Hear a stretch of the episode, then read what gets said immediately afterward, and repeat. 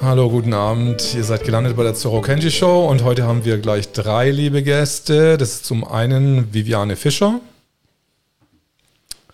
Hallo Viviane. Hallo. Hallo. Dann haben wir Carsten Wappler. Hallo Erik. Hallo, der von der Deutschen Demokratischen Basisdemokratischen Partei Deutschland. Basisdemokratische Partei. Ich wollte schon irgendwas mit Einheitspartei oder sowas sagen. Und, äh, und, ähm, und Alki Frontes haben wir hier neben mir. Und ich bin ganz froh, jetzt alle hier, dass wir hier sind. Wir haben das Interview jetzt ganz, äh, unsere Show ganz kurzfristig gemacht. Und ähm, erstmal wollte ich, habe ich Fragen an Viviane Fischer. Ja. Ähm, könntest du dich mal kurz nochmal vorstellen, wer du bist, was du machst und äh, was jetzt gerade so deine Projekte waren, jetzt gerade in der Covid-Zeit? Ja, kann ich gern sagen. Also mein Name ist Viviane Fischer, ich bin Rechtsanwältin, bin Volkswirtin und ich habe, ähm, ich gehe jetzt mal auf das jüngste Projekt ein, das ist der Corona-Ausschuss. Den habe ich im Juli äh, diesen Jahres mit drei anderen Rechtsanwälten, Rechtsanwältinnen gegründet, also mit der Antonia Fischer, dem Doktor Justus Hoffmann und dem Doktor Rainer Füllmich. Und wir haben uns ähm, da auf die Fahnen geschrieben, dass wir das Corona-Geschehen, also sowohl das Virusgeschehen ähm, als auch die Folgen der Maßnahmen eben sozusagen analysieren wollen und uns mit den Fakten diesbezüglich auseinandersetzen. Ähm, Ja, wollten, um, um eben ein bisschen mehr Sachlichkeit in die ganze Geschichte. Hast du die anderen, die anderen Mitglieder schon vorher gekannt oder wie habt ihr euch da zusammengefunden in diesem Ausschuss? Nee, ich habe die tatsächlich vorher nicht gekannt. Also es war so, dass ich ähm, irgendwie quasi kam bei dem Doktor Füllmich, dem Rainer Füllmich und mir zur gleichen Zeit so die Idee auf, dass wir das eigentlich mal ein bisschen analytischer angehen müssten, das Ganze, also auch in einer konzertierten Aktion. Er hatte dann so die Idee, dass er eigentlich, er wollte eine Art von Symposion oder so eine Art Arbeitssitzung mit vielen Juristen und auch ein paar Wissenschaftlern und so weitermachen. Und ich habe gesagt, dass das Ding ist eigentlich so groß, wir müssten das eher in der Form eines Untersuchungsausschusses machen, ja, dass es so ein bisschen langfristiger angelegt ist, man auch reagieren kann auf das, was man dann da so erfährt. Und dann ähm, kontaktierte er mich, weil wir eben zur gleichen Zeit, ähm, wir kannten Doktor Wodak, er kannte den schon von früher aus seiner Arbeit bei Transparency International und ich hatte den kennengelernt im Zuge dieser ganzen, ähm, ja, wie will man sagen, der ganzen Wissenschaftler oder der Auseinandersetzung mit den ganzen Wissenschaftlern, die da so sich näher beschäftigten mit dem Corona-Thema. Und wann hat sich der Ausschuss konstituiert? Also wir hatten dann äh, unsere Presse, Presse, ähm, äh, Presseerklärung, die war, glaube ich, so im, ich meinte zehnten, ich glaube zehnten Juli. Da haben wir uns dann zusammengefunden und dann auch kurz danach losgelegt mit den Sitzungen. Ich finde das ja ganz spannend. Äh, der geht auch relativ lang immer. Also je, pro Sitzung habe ich schon teilweise Zeiten von vier bis sechs Stunden gesehen. Ja, das irgendwie. Ist enorm teilweise. Das ja. ist enorm lang. Ähm, wird es auch geguckt von den Leuten ganz fleißig?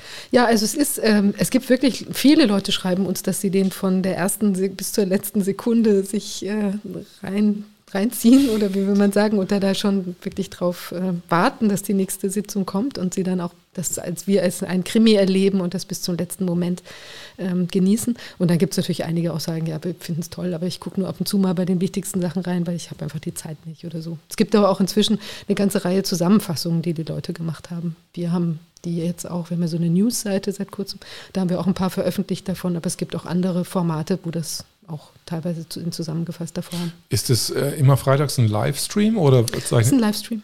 Genau. Wir hatten es am Anfang zweimal pro Woche, Donnerstag und Freitag meist. Und jetzt machen wir es im Moment nur, nur Freitag, weil wir jetzt so viele andere Aktionen noch hinter den Kulissen auch haben. Ist es dann immer ein Livestream auf YouTube oder auch auf irgendwie äh, auch Audio oder sowas?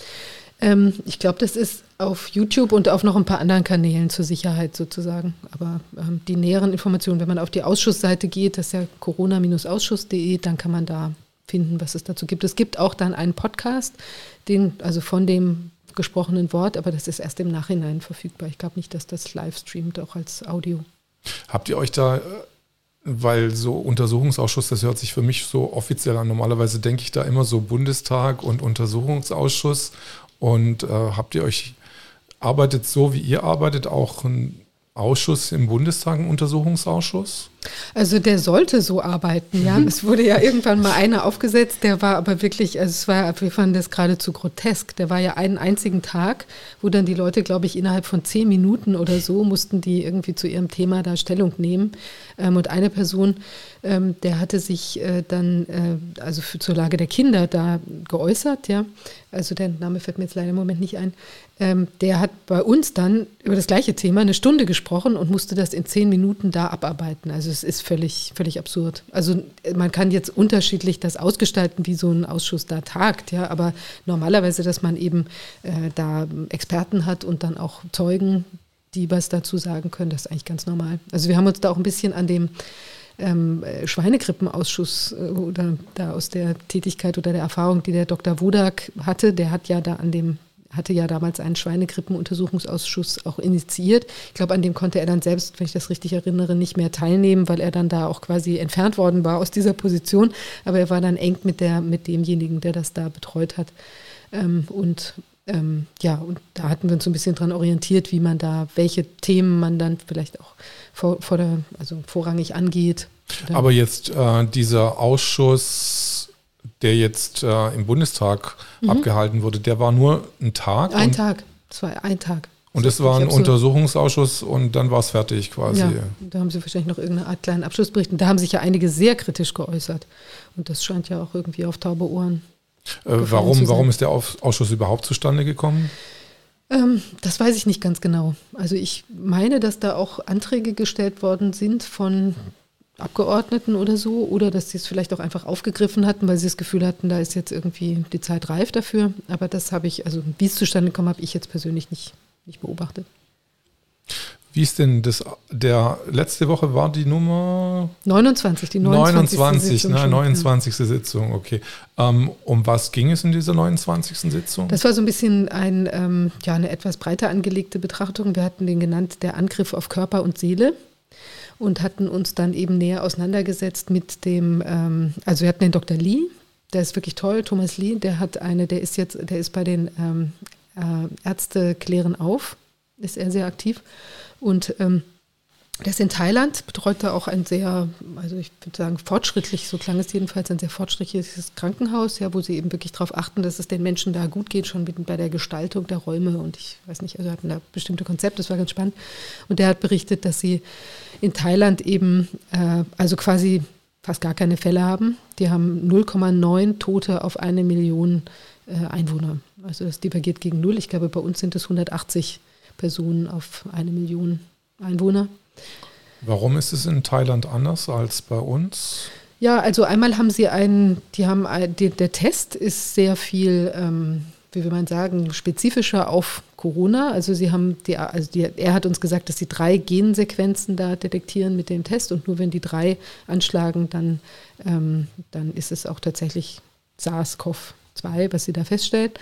Und ähm, zusätzlich hat er aber auch gesagt, dass sie eben in der Behandlung, also da finden sie schon relativ wenig Fälle, aber sie gehen dann auch mit der Behandlung ganz anders um. Also es ist überhaupt nicht diese Panikgeschichte, die jetzt bei uns ist, ja, wo dann auch eben teilweise auch medikamentös oder sonst wie überreagiert wird, sondern die versuchen das wirklich ganz äh, so gering invasiv wie möglich zu machen. Also die haben dann, äh, gucken eben mit viel Vitaminen und die Leute, dass sie sich nicht stressen und eben wie eine Infektionskrankheit, das eben ganz normal wie eine virale Erkrankung jetzt eben auf Grippe oder eben, er vergleicht das, er sagte, wir sollten uns gar nicht an der Grippe orientieren, sondern an dem Geschehen, was mit normalen Coronaviren, das ist ja auch, ähm, vergisst man immer, aber die spielen ja im normalen Erkältungsgeschehen eben ganz regulär eine ziemlich große Rolle, nämlich mit fünf bis zehn Prozent der äh, Atemwegserkrankungen. Und so ähnlich sieht er das auch und er hat, er hat uns gesagt, dass er bislang eben eigentlich auch keine äh, extraordinären Symptome oder so gesehen hat, die jetzt für ihn darauf hindeuten, dass es wirklich was ganz fundamental anderes ist. Und dann greifen sie eben tiefer jetzt mit Beatmungen oder sonst was äh,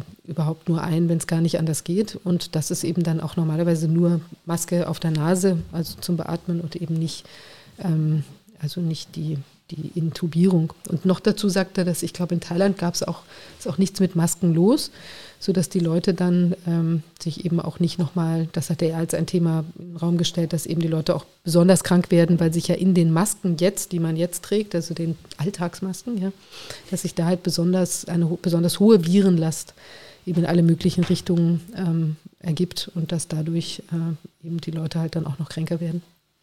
Äh, hat Thailand auch einen Lockdown jetzt im Augenblick noch? Weißt du das? Oder ist es? Ich glaube nicht. nicht. Und er hatte noch einen anderen Punkt, und das war auch sehr interessant, die machen sehr stark eine Differentialdiagnose. Also die haben nicht nur, also wenn sie jetzt merken, da hat einer SARS-C o V zwei, also der Test würde positiv anschlagen, dann mhm. gucken sie trotzdem noch, was hat er noch? Also hat der noch zusätzlich eine Influenza, hat der ein Rhinovirus, hat der einen anderen Coronavirus oder so, weil das scheint auch, also das kommt ganz häufig vor, dass die Leute mehreres haben. Und bei uns hört man dann gleich auf, bei, ähm, sagt man SARS-C o V zwei plus, also da gucken wir gar nicht weiter. Und das machen die aber anders und dadurch fischen die halt auch noch mehr Sachen ab, äh, zum Beispiel auch eine bakterielle Sache, die sich da drauf gesattelt haben kann oder so. Und dann gehen sie das gezielter an und machen eben nicht die Standard äh, Corona Behandlung. Ja. Also die glauben nicht ganz an die Einzeltäter-Theorie, sondern ge- verlassen, gehen genau. dann immer auf so Mehrtäter quasi ja. los. Genau. Wie kommt es, du bist auch eine Volkswirtin und gleichzeitig Rechts, Rechtsanwältin. Ja. Hast du das parallel studiert? Oder? Ja, habe ich parallel studiert, ja. Oh, okay. Also du bist, äh, ja, es ist ja schon, schon beeindruckend, wenn man so zwei so Studiengänge, die ja schon recht intensiv sind, eigentlich so zusammen abarbeitet. Ja, das stimmt. Also ich fand halt, dass das mit dem Jura, ich fand das schon auch spannend, aber das ist ja sehr einzelfallbezogen und irgendwie hat mir da so ein bisschen der große Überblick gefehlt und irgendwann habe ich dann sogar auch gedacht, ich gebe das jetzt auf mit Jura, weil mir das irgendwie zu, ja, was war mir auch ein bisschen zu langweilig, ehrlich gesagt. Und dann habe ich äh, jedenfalls damals... ja, Juristen, hört, hört mal bitte jetzt weg. Ja, ich habe ja nicht gewusst, was das noch für eine, was das plötzlich, äh, dass man da doch noch zum... weiß nicht, der wirklich zum, zum Robin Hood oder Rächer der Enterbten oder sonst was werden kann. Ja, ich dachte, ich fand eben einfach diese reine Geldfixierung, dann die ja häufig dann da ist in dem Einzelfall, ja, wo man dann so, war mir irgendwie ein bisschen zu einseitig und da fand ich das halt total spannend mit V W L, weil das ja so ein größeres Bild, ja, wie hängt das alles zusammen, die Wirtschaft, das fand ich toll. Ja, ich finde ich finde es auch spannend ab und zu. Neulich, ich habe wieder heute so kurz mal Abschwenke, irgendwie die Targetsalden der Bundesbank irgendwie mal wieder beobachtet. Mhm. Und es ist auch immer ganz interessant. Also Targetsalden, kennt ihr, kennst du die Targetsalden? Also dieses diese Verrechnungskonto der, ähm, der Bundesbank und untereinander. Mhm. Und die sind ja irgendwie in der Corona-Zeit um zweihundert Milliarden, glaube ich, gestiegen oder zweihundertfünfzig Milliarden. Und das heißt einfach so, dass jetzt die, Sü- die südlichen Ländern sich bei den Europä- also jetzt bei den Deutschen wieder mehr verschulden. Und es ist zu einem Ungleichgewicht so in der E U führt, ja. Ja, das ist natürlich immer mit katastrophalen Auswirkungen, ja. Also jetzt ist natürlich durch die, also früher hatte man ja auch, als die Währung noch unabhängig war, konnte man ja auch manches dann kompensieren durch irgendwelche, also Währungs, ja, also eben Abwertung einer Währung oder so. Inzwischen geht das ja auch alles gar nicht mehr. Dadurch hat man das so an, unter der Decke. Ist natürlich, trotzdem sind die Die, ähm, ja, wie will man sagen, die Verschiebungen, aber die sieht man dann eben erst nach einiger Zeit, wenn die dann so vulkanhaft rausbrechen. Und vorher konnte man das eher so ein bisschen anders managen noch. Aber mein Gott, es ist eben, inzwischen, glaube ich, braucht man sich über das alte Wirtschaftssystem auch gar nicht mehr so viele Gedanken machen, weil es hat so, so einen Schlag wegbekommen jetzt. Ja. Aber nur vielleicht über das exorbitante Wachstum gewisser Branchen, die den P C R-Test quasi... Ja. vorbringen. Die Gewinnler, ja. Ja, die Gewinnler. Ich habe heute schon gehört, dass irgendwie diese, ist es Biotech, diese Firma, die den, BioNTech, ja. BioNTech, dass die, der Aktienkurs von einem Monat von sechzig auf hundertachtzig Euro geklettert ist. Also ein irrer Sprung. Ja, schön wäre da gewesen, wenn man ein bisschen Vorknowledge gehabt hätte, ja, das schon vorher gewusst hätte, sich eindecken, hätte eindecken können, wie auch immer. Nein, also hätte ich natürlich aus moralischen Gründen nicht gemacht, ja, aber es ist irre, ja, also. Ähm, aber ihr habt jetzt äh, noch was, äh, was Neues, äh, hast du mir vorher gesagt, dass ähm, Doktor Wodak irgendwas gesagt hat über den P C R-Test. War das irgendwie was?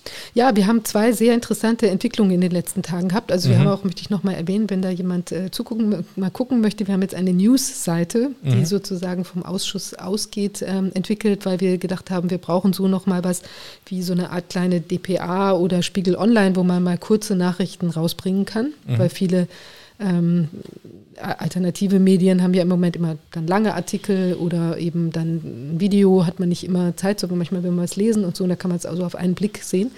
Und da haben wir jetzt ein paar Sachen, die sich in, in Richtung, ähm, sagen wir mal, Drostentest, ja, uns eben äh, Impfthematik so in den letzten Tagen ergeben haben. Und da gab es zwei sehr interessante Sachen. Eines ist das, was du gerade angesprochen hast. Und zwar der, das ist ganz frisch von heute, hat äh, Doktor Wodak zusammen mit dem Doktor Jeden. Doktor Jeden ist ein, der, ein Ex-Pfizer-Forschungsleiter, also einer, der wirklich ganz tief in der Sache drinsteckt. Den hatten wir neulich auch im Ausschuss im Gespräch. Ähm, die haben zusammen eine äh, quasi Petition, einen Antrag eingereicht bei der E M A. Die E M A ist die Euro- European Medicines Agency, mhm. die ist zuständig für die Zulassung, für die europaweite Zulassung von, ähm, also von Medikamenten. Und eben auch für den Impfstoff ist die zuständig, für den von BioNTech, Pfizer. Und da haben sie einen Antrag gestellt, dass das sofort gestoppt werden muss, äh, die Studien, ja, dass diese Zulassung, die Notfallzulassung nicht erfolgen soll und dass die Studien gestoppt werden müssen. Und zwar, weil sie da erhebliche Risiken sehen für die sowohl, also jetzt für die Probanden auch schon, die daran teilnehmen. Was für Hauptrisiken werden da jetzt aufgeführt in diesem ja, Antrag? Also die, zum einen ist die Thematik mit den, ähm, also die, man kennt das aus Studien, also es sind jetzt schon Probleme, die sich, die sozusagen vorab schon in Bezug auf Corona-Impfstoffe äh, bekannt sind, auch schon aus wirklich, da ist die Studienlage eigentlich schon sehr, sehr gut. Und zwar ähm, weiß man das aus, ähm, bislang ist es nie gelungen, also in ziemlich viel, also in, weiß nicht, zehn Jahren noch mehr, also seit SARS, MERS, diesen ganzen, da hat man immer versucht, einen, einen Impfstoff zu entwickeln, ja, für diese Viren, die sind alle relativ ähnlich miteinander verwandt, ähm, und das ist nie gelungen. Und zwar deshalb, weil, also einer der Gründe, ähm, die, die ähm, Corona- Viren, die, ähm, die produzieren im Körper teilweise nicht neutralisierte Antikörper, nicht neutralisierende Antikörper. Das sind welche, die gehen sozusagen nicht, verschwinden nicht sofort wieder oder haben eben noch ein paar andere Implikationen. Aber was das Problem ist, wenn ich eben einmal diesen Antikörper ausgebildet habe und ich bin dann mit dem Wildvirus konfrontiert, ja, dann kann es bei mir zu einer massiven überschießenden äh, Immunreaktion kommen. Und man weiß das im Fall von ähm, bei Katzen ist das Problem aufgetreten, dass die Karaten, Katzen haben äh, diesen Impfstoff fantastisch vertragen, mhm. sind dann aber mit dem äh, Wildvirus konfrontiert worden und sind alle gestorben. Und diese überschießende Immunreaktion, also da haben eben viele Wissenschaftler jetzt Bedenken, dass das auch auftreten könnte. Mhm. Und das ist zum Beispiel jetzt, da war, ist ein Studienergebnis, das war interessant, von BioNTech Pfizer rausgekommen. Und da haben die, also die dürfen bei Menschen nicht eine ähm, gezielte Exposition machen mit diesem Wildvirus, weil das unethisch wäre, ja, sondern man muss abwarten, bis das irgendwie passiert. Und ähm, da ist das dann auch nur, ich weiß nicht, bei null Komma zwei oder bei, also jedenfalls ganz, ganz wenigen mhm. Probanden überhaupt bislang passiert, sodass man überhaupt nicht absehen kann, ob tatsächlich dieses Problem nicht auftreten kann, also durch die Studien null ausgeschlossen. Und das ist jetzt ein Punkt, der bedenklich ist. Und jetzt sind aber noch weitere Bedenken aufgekommen, und zwar, weil diese ähm, die Antikörper, die, die docken sozusagen an so einem Spike-Protein an. Ja, und da hat uns jetzt der Doktor Lee und Doktor Wodak in der letzten Sitzung haben uns das ausführlich dargelegt. Da ist die Problematik, dieses Spike-Protein spielt bei uns wohl auch eine, eine Rolle, bei den Menschen und bei anderen Säugetieren sozusagen, weil es für den Aufbau der Plazenta Ähm, wichtig ist. Und wenn jetzt die Antikörper dieses Spike-Protein in dem Zusammenhang mit dem Aufbau der Plazenta angreifen, dann sind die Frauen unfruchtbar. Und man weiß nicht, also ob das jetzt ähm, dauerhaft ist oder nicht. Aber das ist auf jeden Fall ein Thema. Also es ist jetzt nicht garantiert, dass das auftreten wird, aber das sind natürlich Sachen, die muss man ausschließen, bevor man das jetzt auf die Menschen loslässt. Auch, auch schon bereits natürlich auf die Probanden. Also das ist quasi zu schnell. Also der wie die quasi vorgehen. Also da müssten einfach ein paar Zwischenschritte noch eingeführt werden, bevor einfach menschliche Probanden in die Studie überhaupt eingefügt werden können. Das ist ein Punkt, genau. Also das wäre wichtig, dass man da, hab, haben ich die Information, ich meine, dass da keine Tierversuche passiert sind bislang mit diesem Impfstoff.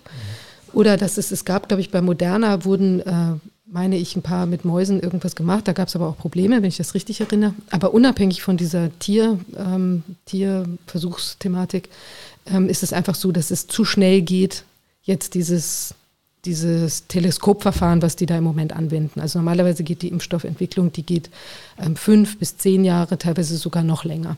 Und jetzt soll das alles eigentlich binnen zehn Monaten, teilweise sogar noch kürzer, quasi durchgewunken werden. Also so muss man es ja wirklich schon sagen, weil ich müsste ja jetzt ein paar Saisons abwarten und ich müsste auch den Leuten so lange Zeit geben, dass man, sagen wir mal, dass die, dass da auch eine Familiengründung oder wie auch immer stattfinden kann überhaupt, ja, dass ich dann sehen kann, also nach fünf Jahren überhaupt kein Problem, die Frauen kriegen weiter Kinder und es tritt diese überschießende Immunreaktion auch in der dritten Saison, wo die mit dem Coronavirus, dem Wildvirus konfrontiert sind, nicht ein.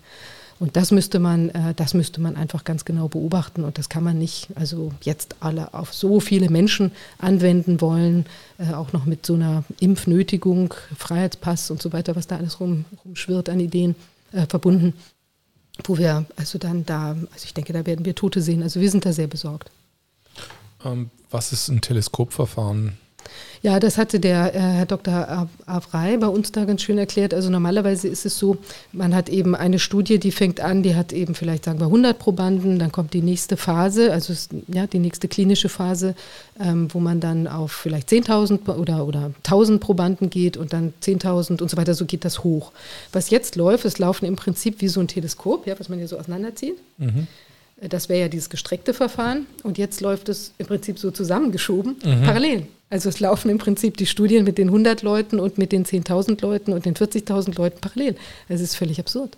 Ach so, Teleskop heißt das dann quasi, das Teleskop wird zusammengeschoben quasi und dann ja. hat, hat man alles quasi gleich, gleich in einem Aufwasch. Genau. Aber es macht gar keinen Sinn, also es macht ja von der Logik gar keinen Sinn. Ich habe das normale Verfahren ja, weil ich zuerst mit wenigen Menschen äh, ein Risiko eingehen möchte, dass da was schief läuft und dann ein bisschen mehr, wenn ich da eine Sicherheit gewonnen habe und dann mit der nächsten Gruppe, die dann groß ist und dann gehe ich erst auf die Bevölkerung hatten, los. Hatten äh, Doktor Liedes schon gesagt, ob solche Teleskopverfahren überhaupt schon mal Erfolg, zum Erfolg geführt haben oder ist das jetzt wirklich was super Neues, dass jetzt alles parallel getestet wird? Also darüber hatten wir jetzt mit dem Doktor Lee nicht mhm. gesprochen, aber ich weiß, dass Doktor Wodak gesagt hatte, dass das eben bei der Schweinegrippenimpfung damals auch so ein schnell durchgepushter Impfstoff war.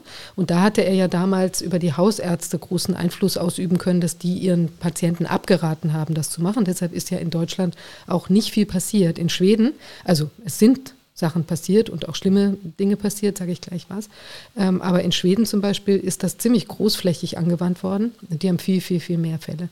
Und da sind Leute also auch haben, haben äh, eine äh, Narkolepsie bekommen, also eine Schlafkrankheit ähm, und viele andere Sachen, also auch, ich glaube, auch am, am Hirn irgendwelche Veränderungen und so weiter. Die Schweinegrippe war zweitausendacht, soweit ich, ich mich noch erinnere. zweitausendneun zweitausendneun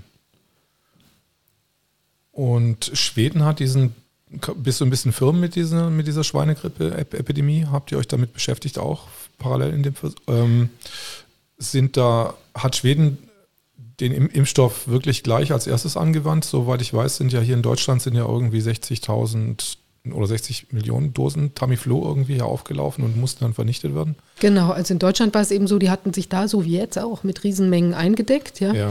Und dann war es aber so, dass die Impfzögerlichkeit eben extrem ausgeprägt war, also unter anderem durch das Wirken von dem Doktor Wodak, der damals bei der Bei den Medien ist ihm das wohl auch gelungen, da Artikel unterzubringen, ja, kritische Artikel. Und dann waren eben speziell auch diese Hausärzte waren dann alarmiert und haben eben das auch dann nicht weiter verfolgt für die Leute. Und, ähm, und dann mussten große Mengen, also das, ich weiß nicht, wie viele da jetzt genau geimpft worden sind, aber das war ziemlich wenig. Also im Vergleich zu den Riesenmengen, die man da irgendwie an Land gezogen hatte, da im, im Lager und dann ist das alles verdorben. Und dann gab es, ähm, oder musste vernichtet werden, und dann gab es in Schweden, da war sogar der Ander, Anders Tegnell, der ja jetzt dieser ähm, der, oder viel rationaler wirkende äh, Zuständige ist von dem Gesundheitsamt da oder der Gesundheitsbehörde, der war damals zuständig. Und der hat den Leuten das anempfohlen und dann haben sich in Schweden ganz, ganz, ganz viele Leute impfen lassen. Also jetzt besteht ja die Vermutung im Raum, dass er diesmal äh, versucht, das irgendwie ein bisschen gelassener anzugehen, um ge- eben genau diese Überreaktionen dann auch äh, zu vermeiden.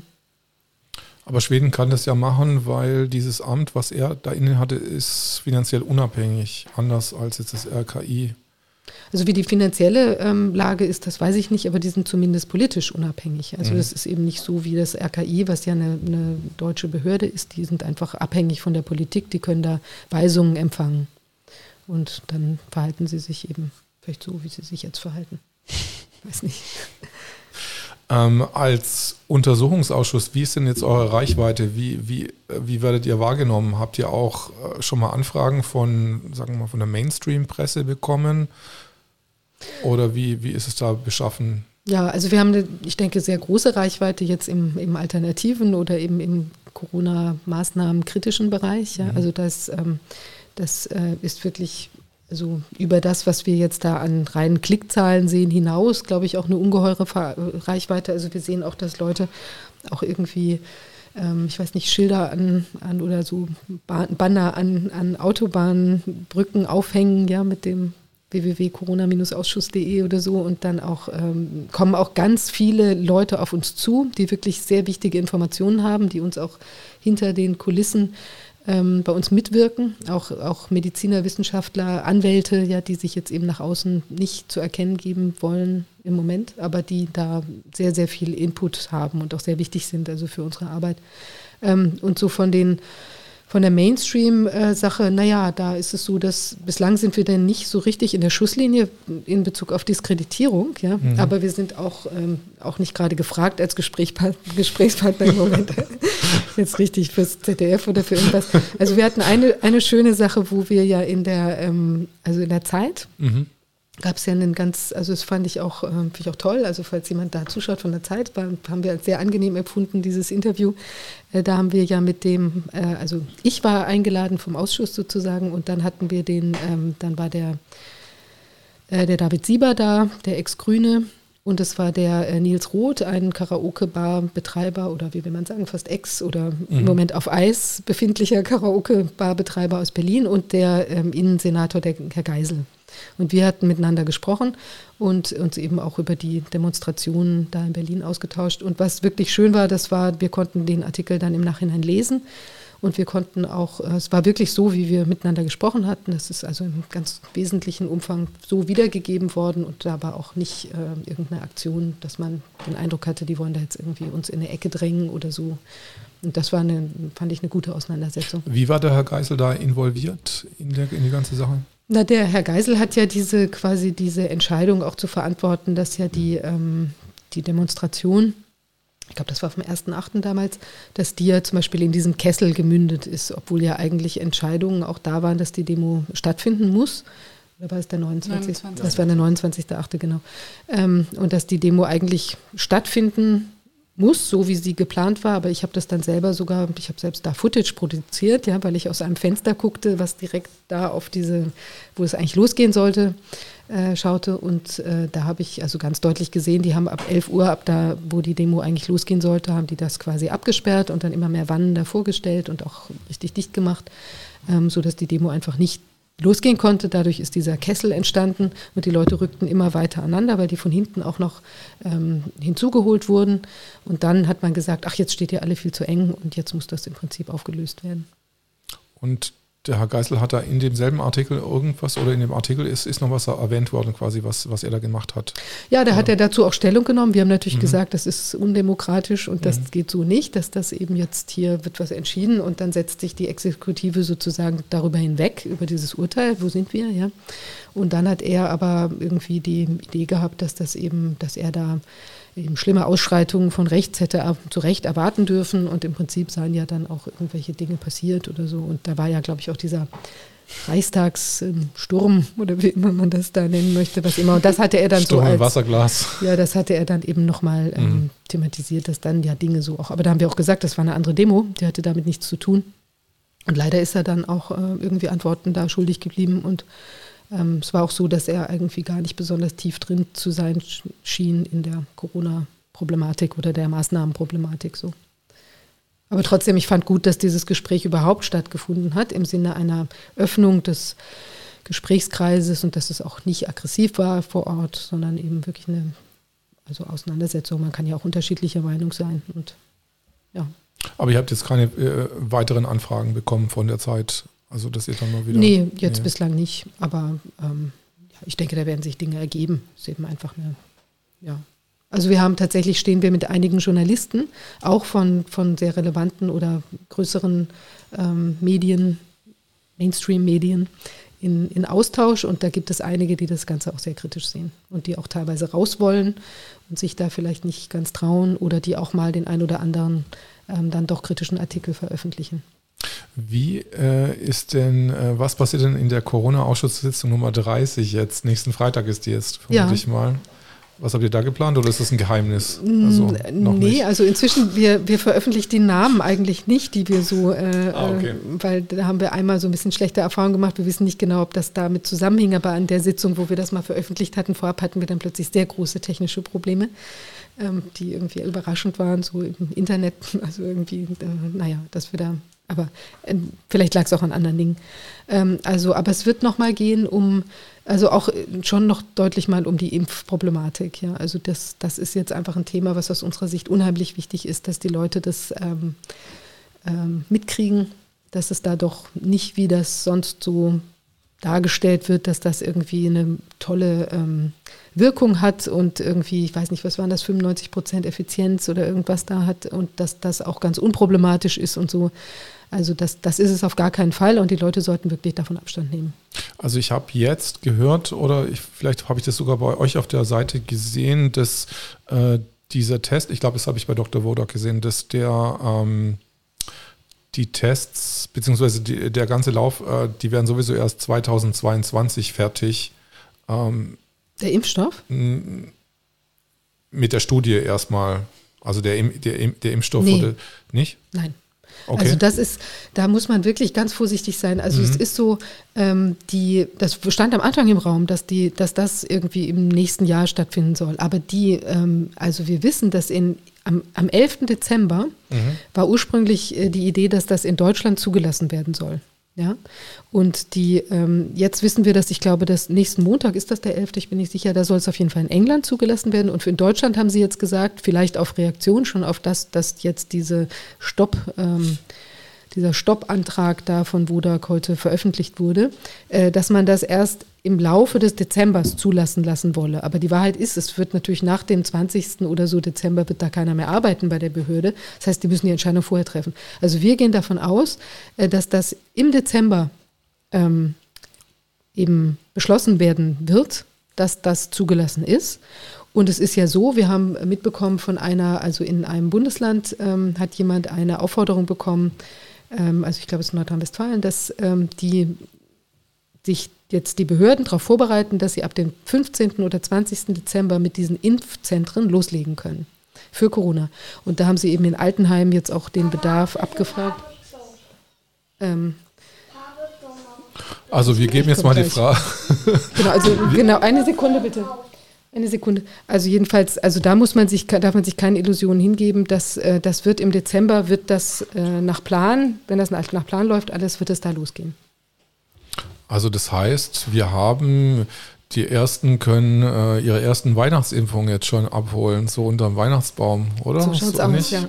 Das ist der Plan. Das ja. wird schon einige sehr freuen, aber andere wird es sehr verunsichern, würde ich mal sagen. Ja.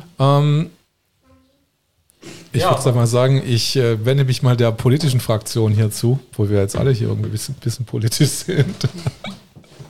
Naja, also wenn ich mal ganz kurz noch äh, zu den Impfungen sagen darf, also ich gehe jetzt mal so davon aus, die werden sich erstmal die Schwächeren holen und äh, sozusagen in den Altersheimen werden sie anfangen zu impfen. Ebenfalls äh, die äh, Krankenschwestern und so, all diese Leute werden sie als erstes sich vornehmen. Und das ist ein sehr schlechtes Zeichen eigentlich. Aber das heißt ja wirklich, dass jetzt schon Impfungen wirklich dieses Jahr stattfinden, also dass jetzt schon vor Weihnachten quasi geimpft wird. Ähm wir gehen von aus, also wir wissen es natürlich nicht hundertprozentig, was die wirklich treiben, aber wir gehen schon davon aus, dass das dieses Jahr noch losgeht. Aber das ist ja wirklich irre, weil du weißt ja gar nicht, was jetzt richtig losgeht dann mit diesem Impfstoff. Oder hast du schon ja. was...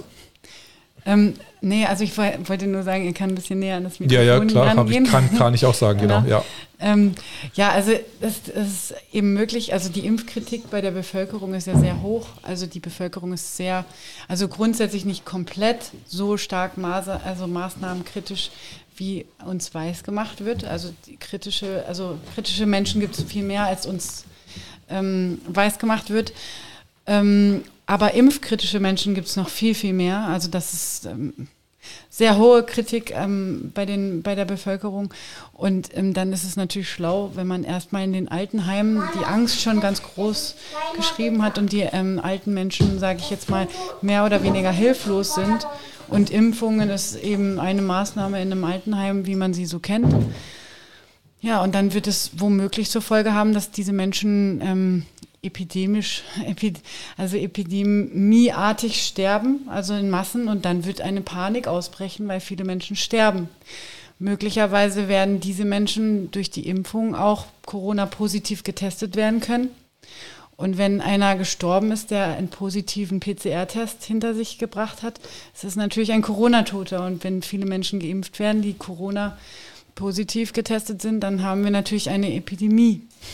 Aber das heißt ja, dass der Impfstoff trotzdem nach der Logik dann überhaupt nicht, nichts wirkt, weil wenn die Leute sterben und sie sind geimpft, das macht ja irgendwie nicht so wirklich Sinn. Ja, wenn der Zusammenhang nicht dargestellt wird, mhm. wie jetzt auch, also mit den Corona-Positiven, also die nicht infiziert sind und auch nicht krank, auch nicht erkrankt sind, dann, also das fehlt uns ja diese, diese, das ist ja von Anfang an so, dass, dass gewisse Leute genau diese Statistik haben wollten, dass diese Statistik offensichtlich ist und dass wir davon erfahren, dass das der Fakt ist. Und dieser Fakt besteht und wird aber eben nicht gesagt, sondern es wird eben, werden falsche Tatsachen oder verdrehte Tatsachen dargestellt, die eben Angst auslösen.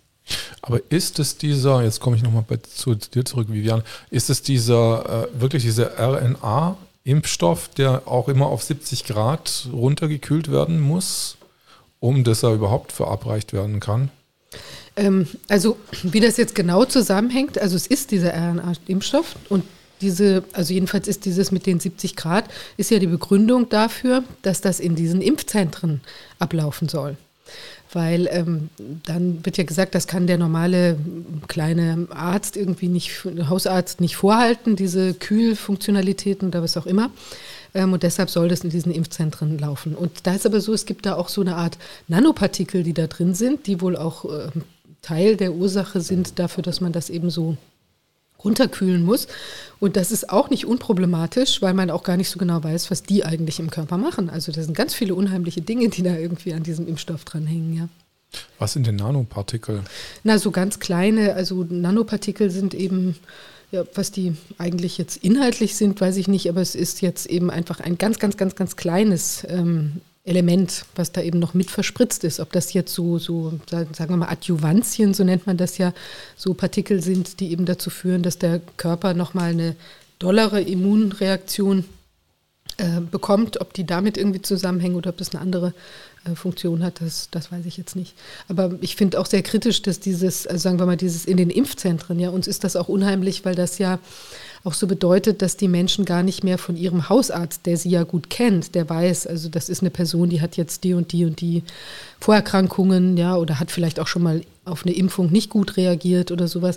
Dieses ganze Wissen verschwindet ja, wenn ich mich dann in irgend so einer Lagerhalle anstelle und da eben irgendwie meine Spritze mir hole, dann habe ich irgendwie einen Arzt, der, ich weiß nicht, ob die bezahlt werden nach Impfung oder man sind ja, ist ja auch schon rumgegurkt das oder gegeistert im Netz, dass da irgendwie, ich weiß nicht, Stundenlöhne von bis zu hundertsiebzig Euro gezahlt werden oder sowas. Also es ist alles so ein bisschen merkwürdig, finden wir, ja. Und ähm, also ich weiß nur von Bayern, die Ärzte bekommen pro P C R-Test, mhm. kriegen die fünfundzwanzig Euro. Aber mit den Ärzten, wo ich ein Interview gemacht habe, die haben gesagt, die lehnen das eher ab, weil die sind, sie haben gemeint, die schicken die Gesunden einfach wieder weg zum Gesundheitsamt, weil die fühlen sich nicht dafür verantwortlich, äh, Gesunde zu testen, ja. Weil die sind ja in der Primärversorgung und die sind für die Kranken da und nicht für Leute, die sich wahllos auf äh, Corona ja. testen lassen wollen. Nee, finde ich super. Also das ist ja. die richtige Einstellung, finde ich. Ja. Weil die können wirklich schon einen Arzt extra einstellen, nur um P C R-Tests Äh, zu machen. Also so ist es. Volumen, ja? Volumen, ja. Ja, Wahnsinn. Ja. Nee, aber da muss man echt aufpassen bei diesen Amt. Also, ja. Ist auch merkwürdig, dass wir gerade minus siebzig Grad sind. Das ist nämlich vom Trockeneis die Temperatur. Mhm. Und die kann man eigentlich jederzeit leicht erzeugen. Also verstehe ich nicht, warum das ein Arzt nicht kann. Was mir noch aufgefallen war, ich weiß nicht, ob das ich jetzt auch von Doktor Wodak gehört habe, dass dieses Gesetz, was eine Impfung ist, zweitausendneun modifiziert worden ist und dass dieses R N A, diese R N A-Impfung eigentlich eine genetische Modifikation mhm. des Körpers bedeutet, weil anscheinend ja irgendwelche Molekülstränge in, das, in den D N A quasi eingeführt. Ja, also das funktioniert also so äh, wohl, ja, also ich bin ja auch nicht jetzt medizinisch da vorgebildet, aber ähm, so ist, so habe ich das verstanden.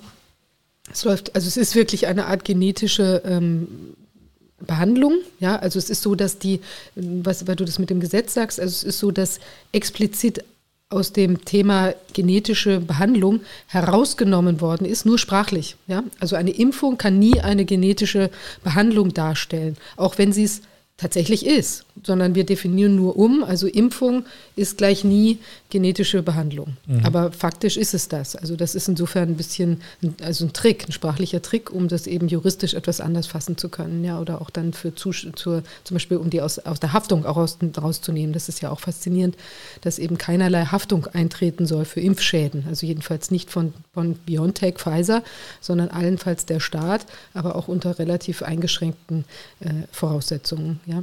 Aber ähm, diese, was da passieren soll, das ist eben, dass diese, ähm, normalerweise würde man bei einem normalen Impfstoff, lässt man ja diese, ähm, diese Erreger da, die lässt man sozusagen wachsen auf zum Beispiel Hundenierenzellen oder anderen schönen Dingen.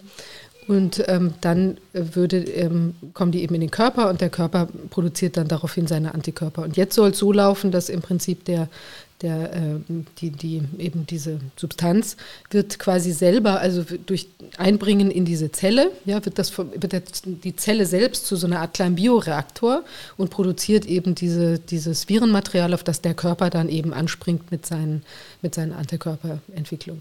Und das ist ja auch ganz gar nicht unproblematisch, weil man eben auch gar nicht weiß, welche Zellen springen denn dann da an im Körper? Ja, also die dann auch zum Beispiel mit dieser Virusproduktion im Gange sind. Und äh, dann kann es eben auch sein, dass das überall ist oder in der Keimbahn oder was auch immer. Also das ist jedenfalls alles möglich, ist alles nicht ausgeschlossen, ja, im derzeitigen Erkenntnisstand.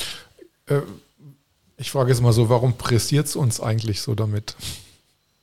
Ich habe keine Ahnung. Also die, die Todeszahlen gehen ja weiter, weiterhin nicht so besonders hoch, also für die äh, Grippesaison. Ich glaube, wir sind immer noch bei elftausend Corona mit oder an Corona gestorben. Seit März. Aber genau, seit März, genau. Das schon ist schon die zweite Grippesaison. So, das, ist schon, das ist schon die zweite Grippesaison, genau. Ja, und vor allem mit, also es ist ja eindeutig, dass auch jemand, der von der Leiter fällt und ähm, im Todeskampf noch einen P C R-Test irgendwie positiv äh, bekommen hat und vielleicht positiv ist, unter Corona-Toten fällt. Genauso derjenige, der sich erhängt hat, weil er an ähm, mit den Maßnahmen seine Familie nicht mehr ernähren kann und deswegen verzweifelt ist, auch wenn er gar keinen positiven Test hat, aber in seinem Testament oder Abschiedsbrief geschrieben hat, dass er verzweifelt ist, dann ist es auch ein Corona-Toter. Davon sind sehr viele.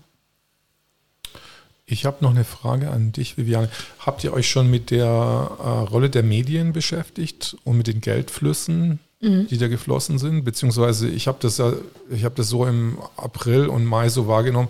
Also es ist ja wirklich, selbst mein Handy hat, hat mir aus den unmöglichsten Ecken erzählt, dass Gefahr da ist irgendwie. Also der Mobilfunkprovider statt das Symbol, dass ich jetzt, dass ich jetzt fünf Balken habe, stand, sta, hat mir erzählt, stay home. Also ich weiß gar nicht, was man alles noch als Werbefläche quasi verwenden kann, um mir zu suggerieren, es ist Gefahr da. Ja, das ist ganz enorm. Also wir hatten das in verschiedenen Sitzungen immer wieder versucht, von allen möglichen Seiten zu beleuchten. Ich muss sagen, dass ich es bis heute nicht hundertprozentig verstanden habe. Also wir haben uns das angeschaut, dass eben natürlich viele Journalisten unter prekären Bedingungen arbeiten und dass sie dann teilweise auch gar nicht die Zeit haben, irgendwelche Sachen zu hinterfragen und das deshalb eben von der D P A oder wem auch immer oder von Kollegen irgendwie abpinnen und eben deshalb die gleiche Meinung äh, verbreiten. Dann gibt es aber auch ähm, das Phänomen, dass natürlich da einige Entscheidungsträger auch in irgendwelchen transatlantischen oder sonstigen irgendwie Thinktanks äh, unterwegs sind und sich vielleicht dann auch was davon versprechen, wenn sie jetzt irgendwie dann in diese Richtung, ähm, ich weiß nicht, berichten. Ähm, es scheint dann auch, ähm, tja, irgendwelche, dann gibt es ja sehr viele Geldflüsse, ja, die eben auch, der Spiegel hat ja da, ich weiß nicht, von der Bill und Melinda Gates Stiftung hat der Geld bekommen, auch ich glaube nicht zu knapp, der Spiegel Online waren ein paar Millionen, die, die, die da geflossen sind. Und so zieht sich das aber durch in ganz, ganz viele Bereiche rein. Also es ist schon, also hat die Bundesregierung auch extra Geld, äh, ist es aufgeschlüsselt worden bei euch, was die noch extra ausgegeben haben für diese ganzen Kampagnen, die da gemacht worden sind? Ja, also ich weiß jetzt aus dem Kopf, dass die zum Beispiel, also hier ähm, Scholz and Friends, die ja die seit ersten April äh, die Kommunikation machen für die Regierung, die haben, glaube ich, für ein Jahr vier Millionen und dann irgendwie zweiundzwanzig Millionen für vier Jahre oder sowas bekommen. Aber ich glaube, dass die, das ist neulich nochmal ähm, irgendwie hochgekommen, dass die, dass die, ähm, ich glaube auch tatsächlich die, die ganzen Medien auch nochmal sehr viel Geld da bekommen haben, um das irgendwie auch diese wichtigen Informationen im Bereich Corona da irgendwie adäquat kommunizieren zu können. Weil ich hatte heute auf meinem Handy nämlich gesehen, dass der Bayerische Rundfunk, also so ein Faktenfinder Fuchs, mhm. ähm, anscheinend ist die Aktion von, äh, von Bodo Schiffmann doch auf fruchtbaren Boden gestiegen, weil es gibt jetzt quasi so, äh, so Warnungen vor diesen Flugblättern. Ah ja, genau. Ja. Genau, und da gibt es jetzt wirklich schon so gemachte Sendungen, die dann erklären, dass die doch gar nicht so, dass das quasi so, dass man da der falschen Fährte folgt mhm. und dass man sich doch dann, dass sie so ähnlich aussehen wie die A H A. Mhm. Ähm, Werbung, also jetzt sage ich schon Werbung, die Aufklärung der, mhm. Bundes, äh, der Bundesregierung, aber dann ein bisschen anders ist und dass das doch so ein bisschen so ganz schlimm ist irgendwie so. Und äh, dann frage ich mich immer, ja, ähm, dass die aber es wird dann auch bewertet, also wenn ich immer die Bewertungen mir angucke und was, was die Likes und Dislikes sind, mhm. es sind dann immer hundert Likes und dann sind es dann tausend Dislikes. Also zumindest bei den Leuten ähm, kommt es nicht so ganz an wie gewünscht. Kommt es nicht ganz an wie gewünscht. Also ähm, weiß nicht jetzt, wie, wie, das, wie das im Gros der Bevölkerung aussieht, aber auf jeden Fall, die jetzt äh, die YouTube und diese Medien konsumieren, also die sind da schon äh, irgendwie hinterher. Also nicht auf der Regierungspropagandaschiene. Ja, also das ist, da rätseln wir halt auch immer ein bisschen, also wie tatsächlich jetzt die Lage in der Bevölkerung ist, ja, wenn man mal wieder irgendeine Umfrage hört in die eine oder in die andere Richtung. Aber wir haben so doch also wirklich zunehmend das Gefühl, dass das einfach, ähm, also viele einfach mit der Maske aus Höflichkeit oder aus irgendeiner Art von, von Solidarität oder was auch immer, dass man da nicht auffallen möchte oder so, tragen einige sicher auch aus Angst, ja. Aber ich glaube, da sind doch sehr, sehr viele dabei, die da einfach irgendwie so mitschwimmen und aber doch ein Bauchgefühl haben, auch zumindest, ja, ähm, dass sie das, dass sie da doch ganz, ganz viele Fragezeichen haben und, und viele sind auch wirklich, äh, also sagen auch, sie haben keinen Bock mehr oder finden das irgendwie alles völlig überspannt, was hier los ist. Und man würde ja sehen, also es ist, na, es ist weiterhin nicht Ebola. Und wenn wir uns angucken, dass da sterben ja, ich weiß nicht, normalerweise in Deutschland zweitausendachthundert circa jeden Tag. Und jetzt gucken wir auf diese elftausend da oder wie viel auch immer, also mit und ohne Corona oder sonst wie verstorben. Also dann, äh, ich meine, das ist einfach... Also wir müssen ja immer angucken, es geht jetzt nicht nur, natürlich ist jeder Einzelne, der jetzt gestorben ist, das ist natürlich beklagenswert, ist ganz klar. Aber das, wo diese, das Infektionsschutzgesetz und die ganzen Maßnahmen, die sind ja eigentlich auf ein, zur Abwehr eines Risikos für die Gesamtbevölkerung, ja, also für ganz Deutschland sozusagen. Wir müssen es ja wirklich mit einem, eigentlich einem Geschehen zu tun haben, was jetzt eben nicht zehntausend Leute mal hinwegrafft. Ja, also im Moment sind wir auf der Basis, das entspricht der Definition einer, einer seltenen Erkrankung. Also ich meine, wir machen auch nicht das Land, äh, legen wir nicht wegen äh, Mukoviszidose oder irgendeiner seltenen Erkrankung lahm, ja, oder wegen irgendwelchen Leuten, die eben, äh, also selbst wenn man sagt, zu schnell fahren oder so, legen wir auch nicht das, oder die Verkehrstoten, legen wir auch jetzt nicht das ganze Land lahm. Und das muss eigentlich ein erhebliches Risiko für die Gesamtbevölkerung, wirklich eine Bedrohung sozusagen, dafür ist das ausgelegt, Bedrohung unseres Staates, ja, durch eben massivstes Sterbegeschehen und sonst was. Das ist eigentlich der, die, die Situation, auf die wir gucken. Wenn wir es laufen lassen würden, würde das so, sich so entwickeln. Ja, deshalb sagt man ja, dass die, die Krankheiten, die halt normalerweise davon erfasst sind, die sind dann auch so krass normalerweise. Und, und wenn das ähm, jetzt hier einfach überhaupt nicht der Fall ist, ja, dann müssen wir ja das Risiko abwägen von dem, was da passieren kann und was wir auch durch Maßnahmen abwehren können. Also wenn wir von den zehntausend Leuten jetzt irgendwie durch noch krass Maßnahmen vielleicht dreitausend vermieden hätten, dann ist es ja total außer Proportion zu dem, was an, an Schäden entstanden ist, ja, bei Menschen, was Eike gesagt hat, die sich dann suizidieren, äh, Kinder, die geschädigt sind, die da vielleicht ihr Leben lang dran zu knapsen haben an dem, was sie jetzt erlebt haben, ja, vielleicht häusliche Gewalt, die entstanden sind in dieser Enge ist. Ja, in dieser Enge. Dann Leute, die ihre O Ps nicht bekommen haben, kriegen wir auch schreckliche Berichte, wo der Tumor in der Zwischenzeit riesig gewachsen ist, wo Leute irgendwie sich nicht haben getraut, getraut haben, zum Arzt zu gehen, haben Herzinfarkt erlitten und so weiter und so weiter. Das ist Wahnsinn, ja. Die ganzen Existenzen, die, die ruiniert worden sind. Ähm, die Selbstmordzahlen, weißt du, ob die jetzt schon für dieses Jahr jetzt schon erschienen sind? Weil die werden, müssten ja jetzt irgendwann mal müssten kommen. kommen ja. Müssten ja kommen. Da genau. Sind wir mal gespannt drauf. Also viele Menschen wissen von sehr vielen Bekannten im, im Kreis. Also ich habe selbst von einigen gehört, die fünf bis acht Menschen im Bekanntenkreis haben, die sich deswegen so die suizidiert haben. Ich weiß von vielen Menschen, die wirklich einsam und alleine in ihr Kissen weinen, weil sich schämen, nicht aus dieser Situation rauszukommen, weil ihre Existenz nicht nur bedroht ist, sondern kaputt. Ich weiß von vielen Menschen, die ihre Arbeit verloren haben und natürlich auch, also Wir, wir wissen ja von diesem Papier, diesem I M-Papier, wo, wo über die Risiken gesprochen wird von den anderen Dingen, die... Welches I M-Papier ist, ist es? Vom Innenministerium. Ah, okay. Das, ähm, da kann Viviane natürlich noch viel besser viele Sachen dazu sagen, aber ich möchte nur auf jeden Fall sa- darauf hinweisen, dass das alles, was wir wissen, was wir jetzt schon wissen, so, so viel höheres Risiko birgt für die jetzige Bevölkerung und für die arbeitende Bevölkerung, für die Rentner, für die Zukunft, die können wir gar nicht abschätzen. Und im Verhältnis dazu ist, sind elftausend oder gar zwanzigtausend in neun Monaten oder es ist im Verhältnis verschwindend gering. Wenn die denn daran erkrankt wären. Ja, genau. Überhaupt, weil ja. Da sind wir wieder beim P C R-Test, der genau. Auch ziemlich fraglich ist.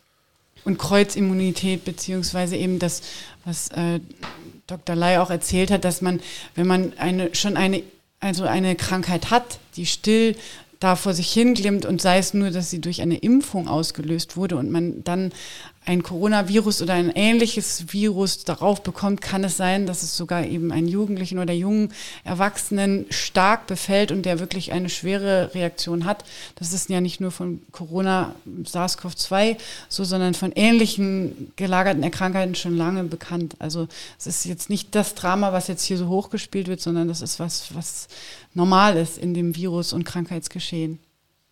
Zumal ja auch faszinierend ist, dass die Grippetoten verschwunden sind. Wir haben ja gar keine Grippe mehr. Komplett sind die komplett verschwunden, ja, also oder? Jedenfalls gibt es da im Moment gar keine ähm, Erkenntnisse. Also man muss auch bei dieser ganzen Grippe-Geschichte wissen, da war es immer so, das gab auch relativ wenig Grippetote früher, ja, weiß, weiß nicht, vielleicht tausend oder so, die dann wirklich registriert waren als Grippetote. Aber dann hat man immer die Diskrepanz zwischen, also die Differenz zwischen den Leuten, die im Sommer sterben und im Winter sterben, die hat man dann sozusagen als Grippetote mit hinzu erfasst. Und vielleicht werden die jetzt im Moment einfach erfasst als, naja, also vielleicht mit einem positiven Test dann zumindest landen die dann da an, ja. Oder beziehungsweise wir wissen nicht, was ich vorhin sagte, wie viele dieser Leute, die jetzt auf Corona positiv getestet werden, sind zusätzlich von Influenza befallen mhm. und erliegen dann möglicherweise der Influenza und gar nicht der, gar nicht Corona. Also es ist oder ein Herzinfarkt oder Trauer. Zusätzlich, oder genau. Das, das wäre aber jetzt Leute, die jetzt wirklich nur an einer Viruserkrankung sterben, vielleicht ist es dann die Kombination von Influenza und Corona, die es ihnen dann den Rest gibt, vielleicht dann auch mehr Influenza. Also all das weiß man nicht. Da will jetzt der Doktor Doktor Ley will jetzt auch eine Studie machen der Gestalt, dass man mal guckt, auch in die Alten, hatten wir im, Auf, im Ausschuss auch einen Aufruf, wer also tatsächlich jetzt äh, zum Beispiel einen schweren Verlauf hatte, ja, dass die Leute sich melden sollen bei uns. Wir vermitteln dann den Kontakt zu Doktor Ley. Ähm, und zwar will der nämlich in alte Akten reinschauen, um zu gucken, sind da parallel auch, äh, ist zum Beispiel eine Differentialdiagnose gemacht worden in Bezug auf Influenza und so weiter, sodass man dann schauen kann, äh, was war denn da wirklich der Aus- das ausschlaggebende Moment. Weil äh, es gibt ja dieses Sentinel-System von mhm. diesen Sentinel-Stationen, die müssten ja jetzt eigentlich schon längst berichten, dass jetzt irgendwelche Grippeerkrankungen die ganze Zeit ausbrechen. Genau, ja, also das wollte ich mir jetzt auch dieser Tage nochmal angucken, was da eigentlich los ist, aber bislang habe ich da irgendwie nicht, äh, bislang die Information, dass da nicht anscheinend nicht viel abgeht bei der Influenza. Okay, ähm, wie ist aber der Stand, da weißt du bestimmt Bescheid, wie ist der Stand mit der Class Action, also dieser Massenklage, die ihr in den U S A voranbringt? Mhm. Ihr wolltet das nur in Deutschland oder und in den U S A machen oder? Nee, also mit, naja, in Deutschland gibt es ja keine Sammelklage. Mhm. Also da ist es ja so, dass man da, also noch nicht, dafür ist ja eigentlich ursprünglich auch die äh, Gruppe da um, um Doktor Wodak, Doktor Füllmich bei Transparency International angetreten gewesen, dass die eben das auch machen wollen, weil sie eben dieses un, also strukturelle Ungleichgewicht ja zwischen dem kleinen betroffenen Verbraucher und dem Konzern, ja, das ist eben äh, sehr ungeschickt. Äh, auch, auch ähm, sagen wir mal, ressourcenmäßig, weil die Leute halt nicht so viel Geld haben, sowas gegen so einen Konzern dann so normalerweise lange Zeit durchzustehen. Das ist in Amerika viel besser ausgestaltet. Da kann man, können dann sich viele Monsanto-Geschädigte oder sowas eben zusammenfinden und dann klagen, auch Geld zusammenlegen und so weiter. Und also in beiden Ländern, also richtet sich ja der Angriff vor allem gegen die, äh, gegen den P C R-Test. Also das ist ja das letztlich, was uns hier diese Pandemie oder epidemische Lage nationaler Tragweite da irgendwie ähm, beschert hat. Ja, also, und der, den anzugreifen, in welcher Form man das jetzt auch macht, das ist eigentlich die, die Zielrichtung gewesen und weiterhin. Und es ist ja in Deutschland jetzt diese Klage in Sachen Volksverpetzer gegen den, ähm, also Wodak gegen Volksverpetzer eingereicht worden, weil die hatten ja ähm, sich da sehr unflätig geäußert über Doktor Wodak, ja, dass er da irgendwie keine Ahnung habe und was er da irgendwie alles, wie sie ihn da betitelt haben. Also man kann das alles nachlesen, wir haben es verlinkt, auch auf der Ausschussseite. Das ist bemerkenswert. Und ähm, in dem Rahmen wird jetzt dieser P C R-Test eben auseinandergenommen. Ja. Und ähm, das Gleiche vollzieht sich in Amerika. Also da ist jetzt die, das hatte ja, ich glaube, Doktor Füllmich da auch schon äh, angekündigt. Also manche, manche wundern sich, dass es irgendwie so lang dauert, aber das gibt verschiedene Themen da, weil das eben nicht ganz einfach ist. Einmal, ähm, das ist ja ein äh, gemeinsames Projekt, also zwischen eben deutschen und amerikanischen Rechtsanwälten. Und da sind teilweise die, ähm, die ähm, Aspekte sozusagen, die dann, wo das die Amerikaner auch eine Weile erstmal verstehen mussten, was eigentlich mit diesem P C R-Test überhaupt das Riesenthema ist. Ja, weil wir haben uns da ja sehr reingebohrt, aber auch wir haben das ja überhaupt erst nach einiger Zeit verstanden in der ganzen Intensität. Und dann ist auch so, dass es eben in Amerika nicht ganz einfach ist, wenn man eine Großkanzlei ist, das Gleiche hier eben nimmt, dann haben die natürlich auch Interessenverquickungen oder auch Ängste oder sonst was. Und man muss immer aufpassen, dass man nicht jemanden damit ins Boot holt, der eben im Nachhinein die Klage zum Beispiel torpediert. Mhm. Ja, weil man hat ja dann, das ist ja eine Vertrauensposition, dass so jemand dann auch da anwaltlich für einen tätig ist. Der kann ja auch Anträge stellen, der könnte auch irgendwelche Anträge nicht stellen oder eben Sachen vortragen, unabgestimmt, die eben einfach nicht äh, richtig sind oder so, weil er die Klage halt kaputt machen möchte. Oder bestechlich sein zum Beispiel. Zum Beispiel, das könnte ja so eine Motivationslage sein. Und da, das hat eine Weile gedauert, sich da eben so entsprechend zusammenzufinden. Aber jetzt ist das eigentlich alles in trockenen Tüchern. Und ich bin jetzt selbst nicht so tief da drin. Aber das, was ähm, der Rainer Füllmich äh, gesagt hat, das ist, dass es jetzt quasi losgeht. Und zwar in, in, in ich glaube, in Amerika und in Kanada auch. Ähm. Wird dann Doktor Drosten fallen letztendlich? Also mir scheint es irgendwie wie so ein, ähm, jetzt was ich jetzt in letzter Zeit gehört habe, ähm, was jetzt auch im Ausschuss berichtet worden ist, dass es da doch so sehr äh, Unregelmäßigkeiten gab mit seiner, mit seiner Historie von seinem Doktortitel. Ja, also da gibt es tatsächlich ganz viele Unregelmäßigkeiten. Mhm. Und eine der, wie ich finde, jetzt ziemlich aufregenden Unregelmäßigkeiten ist, das hat ja einmal, die hat die Frau Kämmerer, Frau Professor Kämmerer hatte da schon mal im Ausschuss berichtet, aber das ist jetzt eben, hat es nochmal eine andere Form angenommen, war auch was, was ich vorhin erwähnt hatte, was wir gerade als Sensation, finde ich, auf der Newsseite haben. Das ist, ähm, dass jetzt ist ein, ein Rückzugsantrag eingereicht worden, ja, also bei diesem Magazin, wo diese Drosten-Studie, ja, Cor- Corman et al., äh, et al., ähm, die, die ja damals, das, also das, die ist vom ein, am einundzwanzigsten Januar eingereicht worden und am dreiundzwanzigsten ist sie schon veröffentlicht an, worden, angeblich nach einem Peer-Review-Prozess, wo eben intern Gutachtungspro- Gutachtungsprozess stattgefunden hat, dass das alles so ganz richtig und toll ist, ist die veröffentlicht worden. Und jetzt haben sich damit eben, damals hatte sich die Frau Professor Kämmerer bei uns da schon in einer Sitzung mit auseinandergesetzt und jetzt hat sich ein Team von zweiundzwanzig wirklich tollen Wissenschaftlern da ähm, gefunden. Da ist auch der Doktor Jeden, der Ex-Pfizer-Mann, äh, mit dabei und die haben sich diese Studie da angeschaut und die haben die wirklich, also muss man schon fast sagen, in der Luft äh, zerrissen. Ja, also die haben neun, also wirklich dicke wissenschaftliche Fehler da drin gefunden und noch drei kleinere Ungenauigkeiten. Und das geht dann wirklich davon, also von, von dem Punkt, dass sie mit einer viel zu ähm, hohen ähm, Repetierungszahl, also dieses C T, diese Zyklenanzahl von fünfundvierzig da operiert haben und gar nicht angegeben haben, wann ist der Cut-Off-Punkt. Und normalerweise wird es ab circa dreißig äh, Zyklen wird die Sache ungenau. Da messen die dann vielleicht auch irgendwas anderes oder einen, einen sonstigen Coronavirus oder so. Also so Sachen sind drin, dann ist irgendwie diese Anbindungstemperatur ist viel zu hoch. Also lauter so Zeugs, was also ich nicht jetzt im Einzelnen bewerten kann, aber was offenbar so ist, wenn man sich tief mit dem P C R-Test auskennt, dann weiß man, dass das alles überhaupt nicht arte lege ist. So läuft's nicht im Labor, ja. Und ähm, die ganzen Sachen haben sie da jetzt aufgelistet und den Antrag gestellt, dass dieses Ding zurückgezogen wird. Das ist natürlich schon eine Peinlichkeit, also insbesondere, weil, wenn man weiß, dass ja Herr Professor Drosten Mitherausgeber ist in dieser Eurosurveillance, äh, in, dieser, in dieser Zeitschrift. Also wer hat jetzt genau den...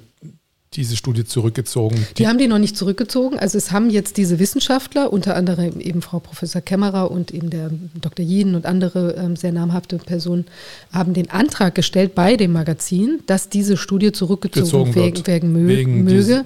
Wegen dieser, weil sie einfach nicht äh, peer-reviewed worden sein kann, so wie sie sich fehlerhaft darstellt und weil eben so eine, so eine Studie mit diesen massiven Fehlern eigentlich in einem seriösen Magazin nicht erscheinen darf.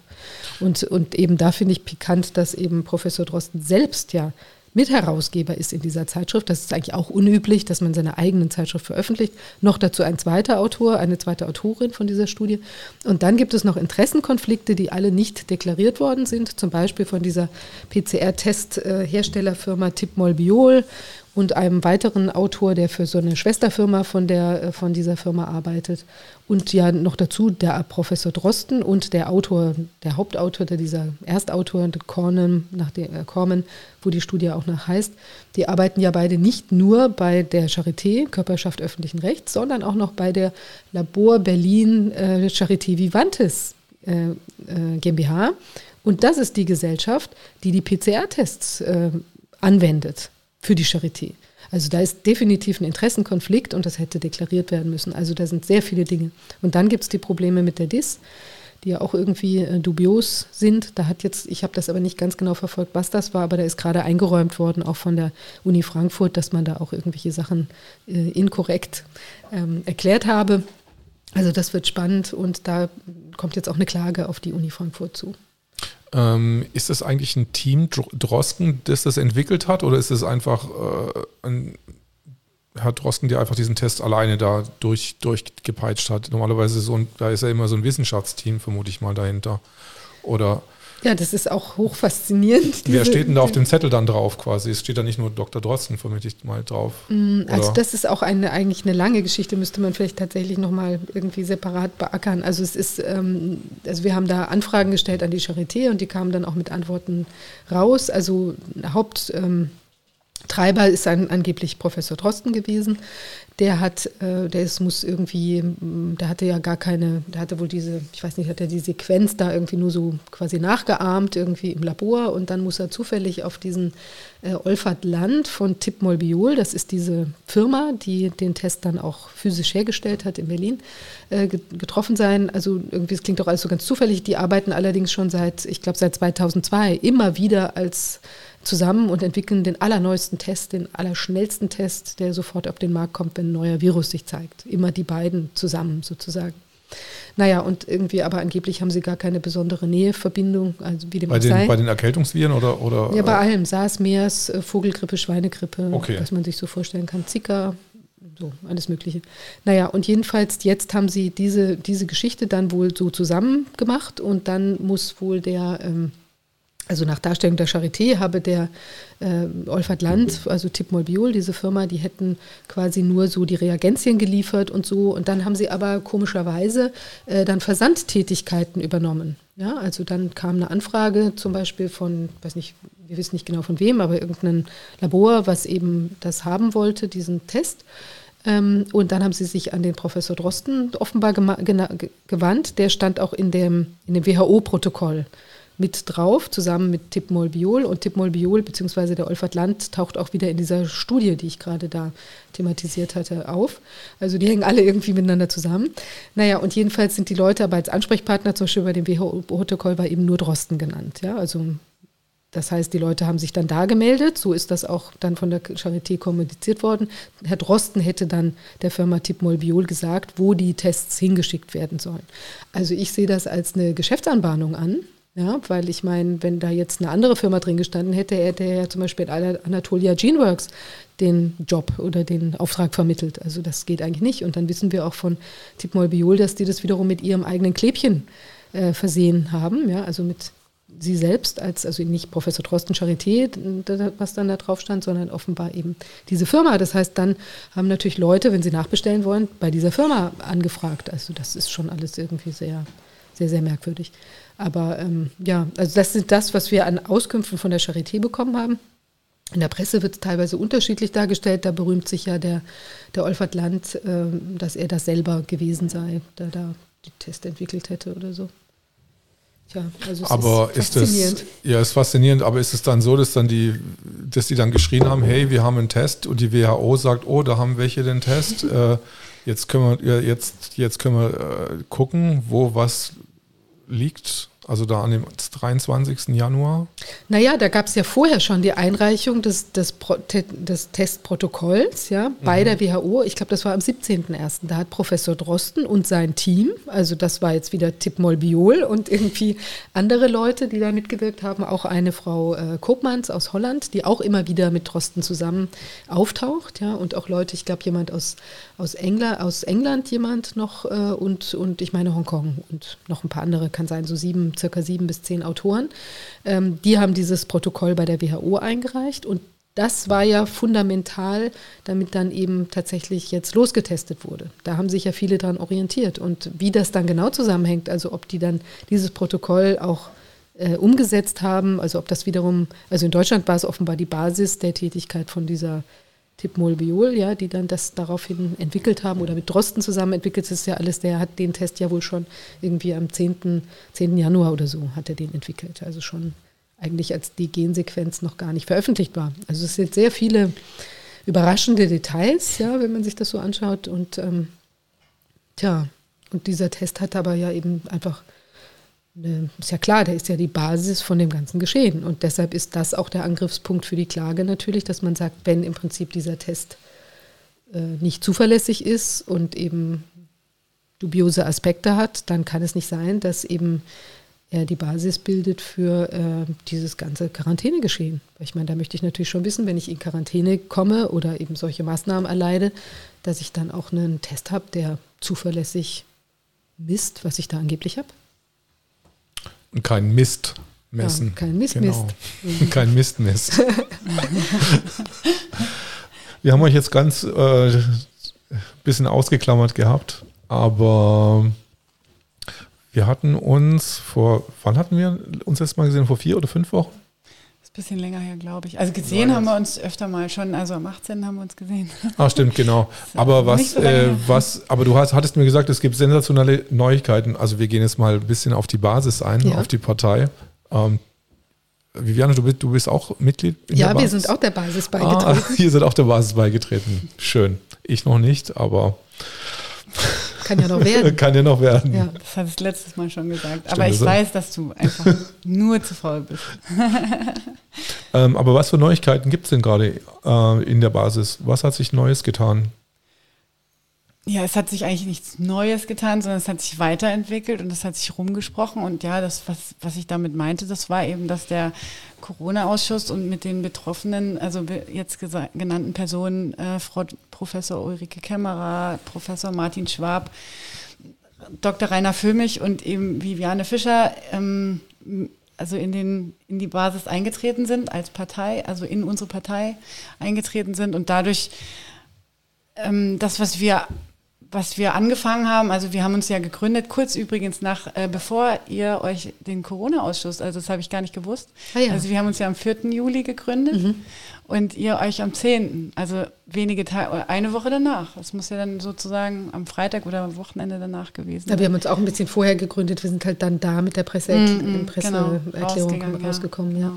Ja. ja, lustig, also ist in der Zeit eben was passiert, wo wir gesagt haben, das kann so nicht weitergehen und ähm, dann hat sich da eben weiterentwickelt und ähm, ja, weil wir eben so vorgehen, wie wir vorgehen, ganz langsam und, und stetig sagen, wir wollen eine Basis schaffen für eine Politik, die so eine Form, wie Viviane sie jetzt ganz ausführlich dargestellt hat, einfach nicht mehr möglich macht. Also Korruption in dieser Form, Betrug. Also ich, ich bin ja kein Jurist, ich kann das jetzt nur aus dem Bauch heraus sagen, wie vielleicht der ein oder andere auch. Also ich weiß nicht, ob ich die richtigen Begriffe hier be- benutze, aber dass wir eben etwas schaffen wollen, dass wir aus dem Volk, aus der, aus dem Menschen heraus Entscheidungen treffen und die Leute be, befragen, dass eben ein, eine, sage ich mal, faschistische Form der Regierung oder so eine, eine gesteuerte Form, wo, wo niemand mehr was dazu sagen hat, keinen Einfluss mehr hat und keine Pressefreiheit, all das ist ja einfach nicht mehr da. Also diese ganzen Ausschüsse, diese ganzen kritischen Betrachtungsweisen sind ja auch nicht mehr irgendwie verfügbar. Also wenn, wenn man jetzt kritisch irgendwie versucht, mal nachzuforschen, was könnte denn irgendwie falsch sein, fühlt sich blöd an, kann man ja wenig finden. Bei YouTube ist vieles schnell weg oder zensiert. Selbst das Buch von ähm, Professor Bhakti ist jetzt ähm, entfernt worden bei Amazon. Nee, ist es wieder drauf. Also ich habe jetzt, ich okay. wollte es heute mal wieder bestellen und ich habe drauf geguckt und es ist wieder da. Es ist wieder da, mhm. es ist wieder da, okay, mhm. schön.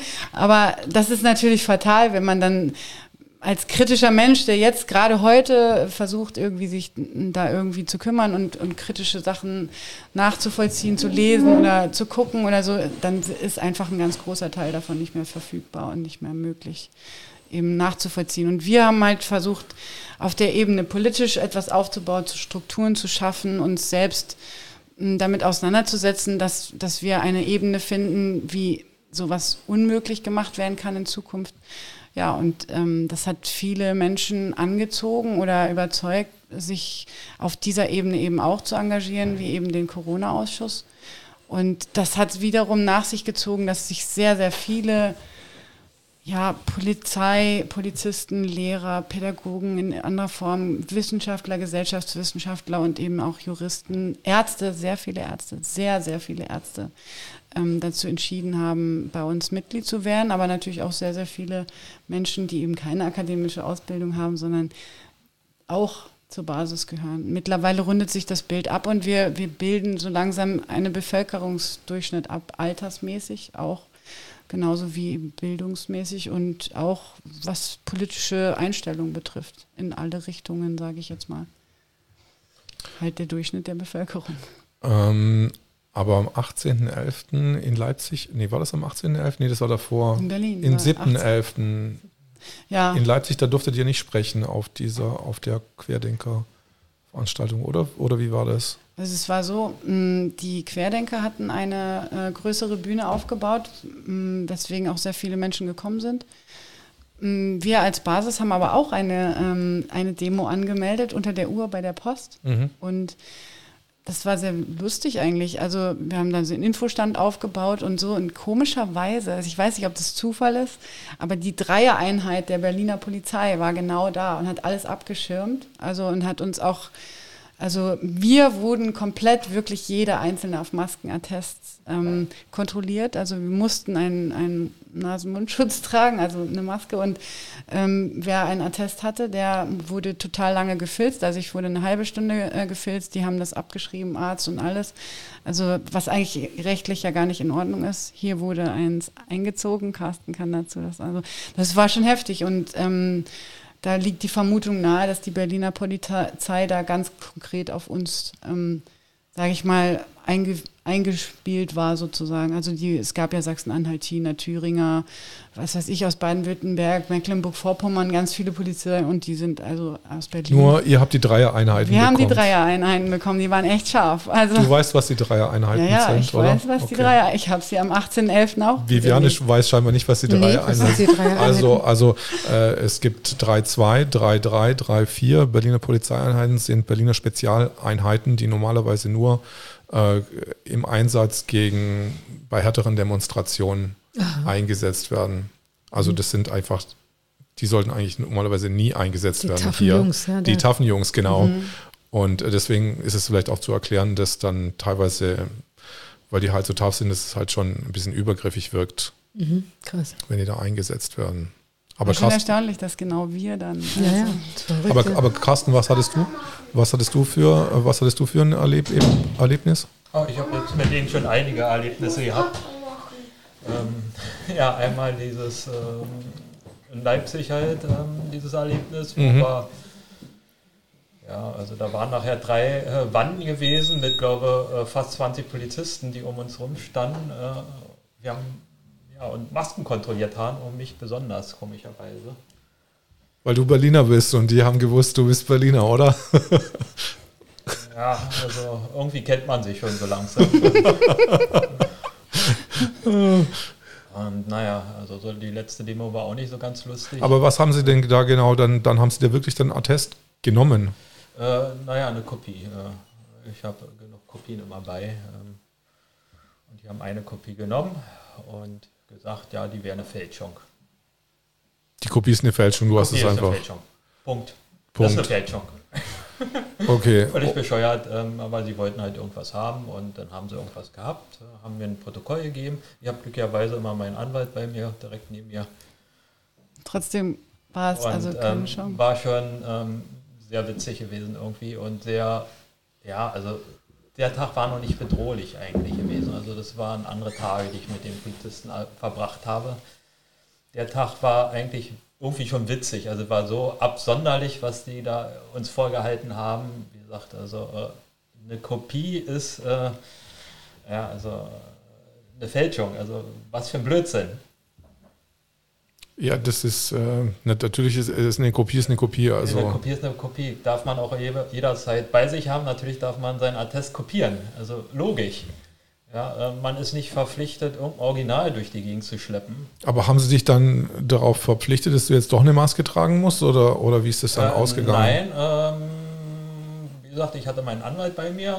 Äh, der hat es dann durchgesetzt, äh, dass, wir, dass ich halt äh, naja, von denen Protokoll gekriegt habe, äh, wo dann halt steht, dass sie halt äh, das Attest eingezogen haben, beschlagnahmt haben. Und äh, damit darf, durfte ich dann natürlich äh, weiter keine Maske tragen. Das hat dein Anwalt dann erwirkt. Ja. Ist ja sehr geschickt, wenn du immer deinen, deinen Anwalt dann gleich dabei hast, um deine, um deine äh, Demonstrationsbedürfnisse zu be- also Ja, kann ich jedem Menschen im Moment nur empfehlen. Also die, die Demonstration ohne Anwälte zu tun ist äh, lebensgefährlich und sollte man tunlich sein lassen. Ernsthaft. Also äh, was hier momentan im Staat abläuft, hat überhaupt nichts mehr mit Rechtsstaat zu tun. Äh, die machen mit ihren Gesetzen. Ja, die nehmen sie nicht mehr für voll, selber nicht mehr für voll, machen eigentlich, was sie wollen. Äh, Ob es da irgend, für irgendwas Gesetze gibt oder nicht, spielt überhaupt keine Rolle mehr. Die sagen einfach irgendwas, dann ist das so. Und äh, die berufen sich auf nichts mehr. Ähm, letzte Demo sind sie einfach auf uns losgegangen. Ich bin angefallen worden vom Hund, vom Polizeihund. Ähm, habe jetzt noch einen Schaden davon getragen. Auf, äh, welcher, ohne, Demo, auf welcher Demo war das? Äh, das war Brandenburger Tor jetzt am Mittwoch.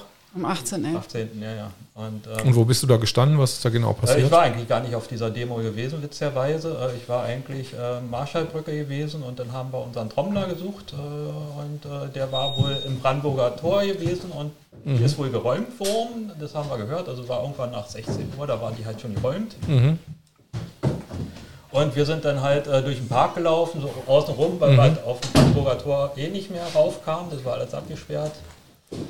Und haben dann irgendwo äh, ein, paar Poliz- also, äh, ein paar Trommler gehört. Ja. Also war natürlich war da nur einer gewesen, aber wir dachten, ah, vielleicht sind das unsere Trommler. Dann sind wir da hingegangen und dann kam schon eine ganze äh, Meute äh, Polizisten mit Hunden an und haben einfach äh, ja, uns attackiert, alle attackiert. Da waren vielleicht zwanzig Leute oder so gewesen, äh, die um den Trommler rumstanden, ein bisschen getanzt haben.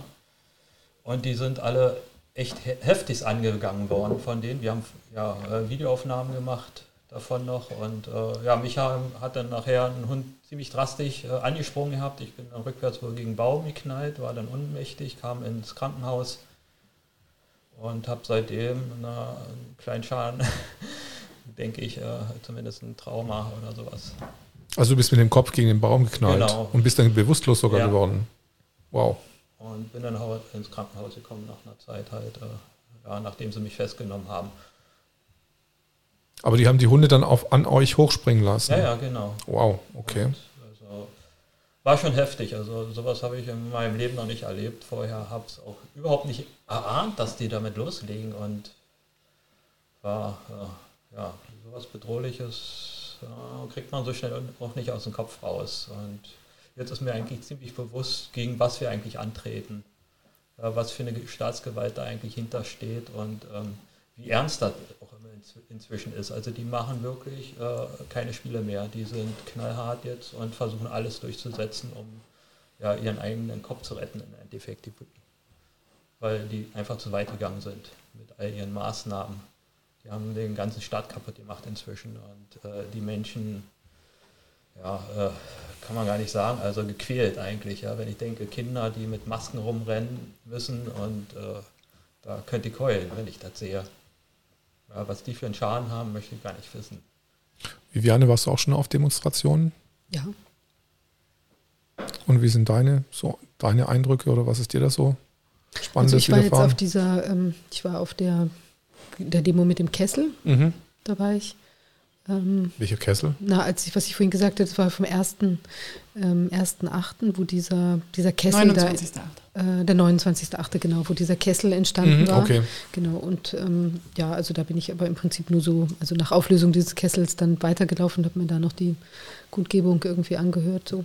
Und ich war jetzt aber auch am, am achtzehnten war ich auch auf der Demo und ich war da am, am Brandenburger Tor in der Nähe und habe gesehen, und das war ich auch, war ich auch irgendwie, also wirklich empört, wie die da mit dem Wasserwerfer drangsaliert wurden. Ja, also wieder eben Wasserwerfer und noch wahrscheinlich rosa Zeugs war mit dabei, vielleicht Pfefferspray, jedenfalls habe ich danach... Nee, nee, das rosa Zeugs ist, äh, weil ein Freund von mir hat es direkt abbekommen, und zwar die erste Salve vom Wasserwerfer, mhm. da war nämlich Reizgas dabei, und, Ach, die, ha- und die haben danach im Internet nachgeguckt bei der, bei der Betriebsanleitung des Wasserwerfers, mhm. dass die dann auch mit Reizgas quasi befüllt sind mit plus Wasser, und die haben das halt in der ersten, ich glaube die ersten zwei oder dreimal haben die, glaube ich, mit Reizgas geschossen, deswegen war da auch so eine lila Wolke über dem Wasserwerfer. Wahnsinn, ja. So wusste ich gar nicht. Es haben ganz genau. viele von recht schlimmen Nebenwirkungen auch geschrieben. Also ich habe eine Frau, die hat mich gesehen, das hat mich wirklich entsetzt, die kam also mit einem völlig verschwollenen Gesicht, kam sie von dann da rausgelaufen, also vom Brandenburger Tor weg zum, zur Straße des siebzehnten Juni da ähm, und zum Großen Stern die Richtung, und hatte also ganz... Äh, geschwollen, rot und so weiter, war nass. Und, aber das war in dem Zusammenhang vielleicht auch von diesem Reizgas. Oder sie hatte halt richtig einfach einen Schwall massiv ins Auge bekommen. Aber das fand ich also wahnsinnig ähm, unangemessen, weil die Leute, die da rumstanden, die hatten irgendwie Herzen da ausgeschnitten, und dann hatten sie, da stand irgendwie ein großes Schild, Aufwachen und Frieden und irgendwie sonst was, und auch so eine Israel-Flagge und was weiß ich, es waren überhaupt null irgendwelche komischen Vögel und auch nicht aggressiv in dem Verhalten, sondern die Leute sangen. Die sangen sogar noch, als das Wasser dann auf sie runterkam, sangen sie, oh, ist das schön. Und, ähm, das war eigentlich eher so eine, so eine auf so eine Persiflage ja, auf, auf neunzehnhundertdreiunddreißig so angewandt. So. Ich weiß, aber ja. trotzdem war es also in ein unaggressives Geschehen. Unausg- ja, genau. Ja, das war überhaupt nicht aggressiv, sondern Leute haben eben ge- gechantet oder gesungen und eben sowas. Und dann, dann zack, so den Wasserwerfer. Das war schon also völlig unangemessen. Aber die Mainstream-Presse hat es auch gar nicht ganz falsch verstanden, dass da Leute singen, oh, wie ist das schön, die haben das interpretiert, als würden da Fußballfans singen. Nee, das muss man sagen, also das ist eigentlich ein... Äh Sagen wir mal, eine, also eine mhm. Parallele zu neunzehnhundertdreiunddreißig, okay, wir haben das schon lange nicht mehr gesehen, dass wir so diktatorische Verhältnisse haben. Also mhm. das muss man, also so ist, so ist es zu verstehen. Ah ja, nicht, nicht, nicht mit irgendwelchen Fußballfans oder mhm. so, weil ähm, was soll man da mit Fußballfans krölen, also wenn man da vor Wasserwerfern steht. Also, ja, ich habe es ja eher als Ironie Ja, genau, verstanden. Ist so genau. ein Ironie-Ding, genau, mhm. war, war auch so ironisch. mhm. gemein. Was noch gefährlich war, dass der Wasserwerfer, der eine, der hat gegen eine gegen so eine Lampe geschossen, gegen so eine runterhängende mhm. äh, Straßenlaterne, und die, die hat sich so richtig zweimal rumgesponnen, also die hätte auch leicht abfallen können und Krass. Dann runter in die Menge fallen. Da hat er sich irgendwie verschossen gehabt, also, aber trotzdem, also das war...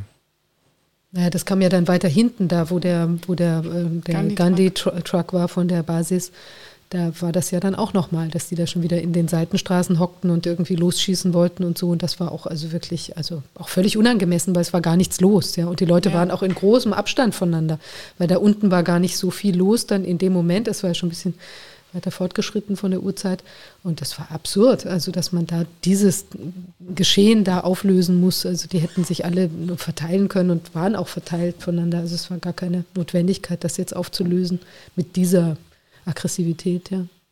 Jetzt habe ich noch was Aktuelles heute gesehen, und zwar äh, Ralf Ludwig ist es, äh, hat, hat eine Unterlassungsklage bekommen in Leipzig, ich weiß nicht, ob du das mitbekommen nee, hab hast. Nee, habe ich noch nicht mitbekommen. Was ähm, ist das? Und zwar hat er äh, die D G A V, diese mhm. Deutsche Allgemeine Unfallversicherung, mhm. äh, ihm per Unterlass quasi verboten, dass er das behauptet, dass äh, das, äh, na, das, äh, das äh, wenn man äh, wenn man sich nicht an die alten, also an die ähm, Maskenanordnung hält, dass dann quasi keine Versicherungsgelder gezahlt werden würden.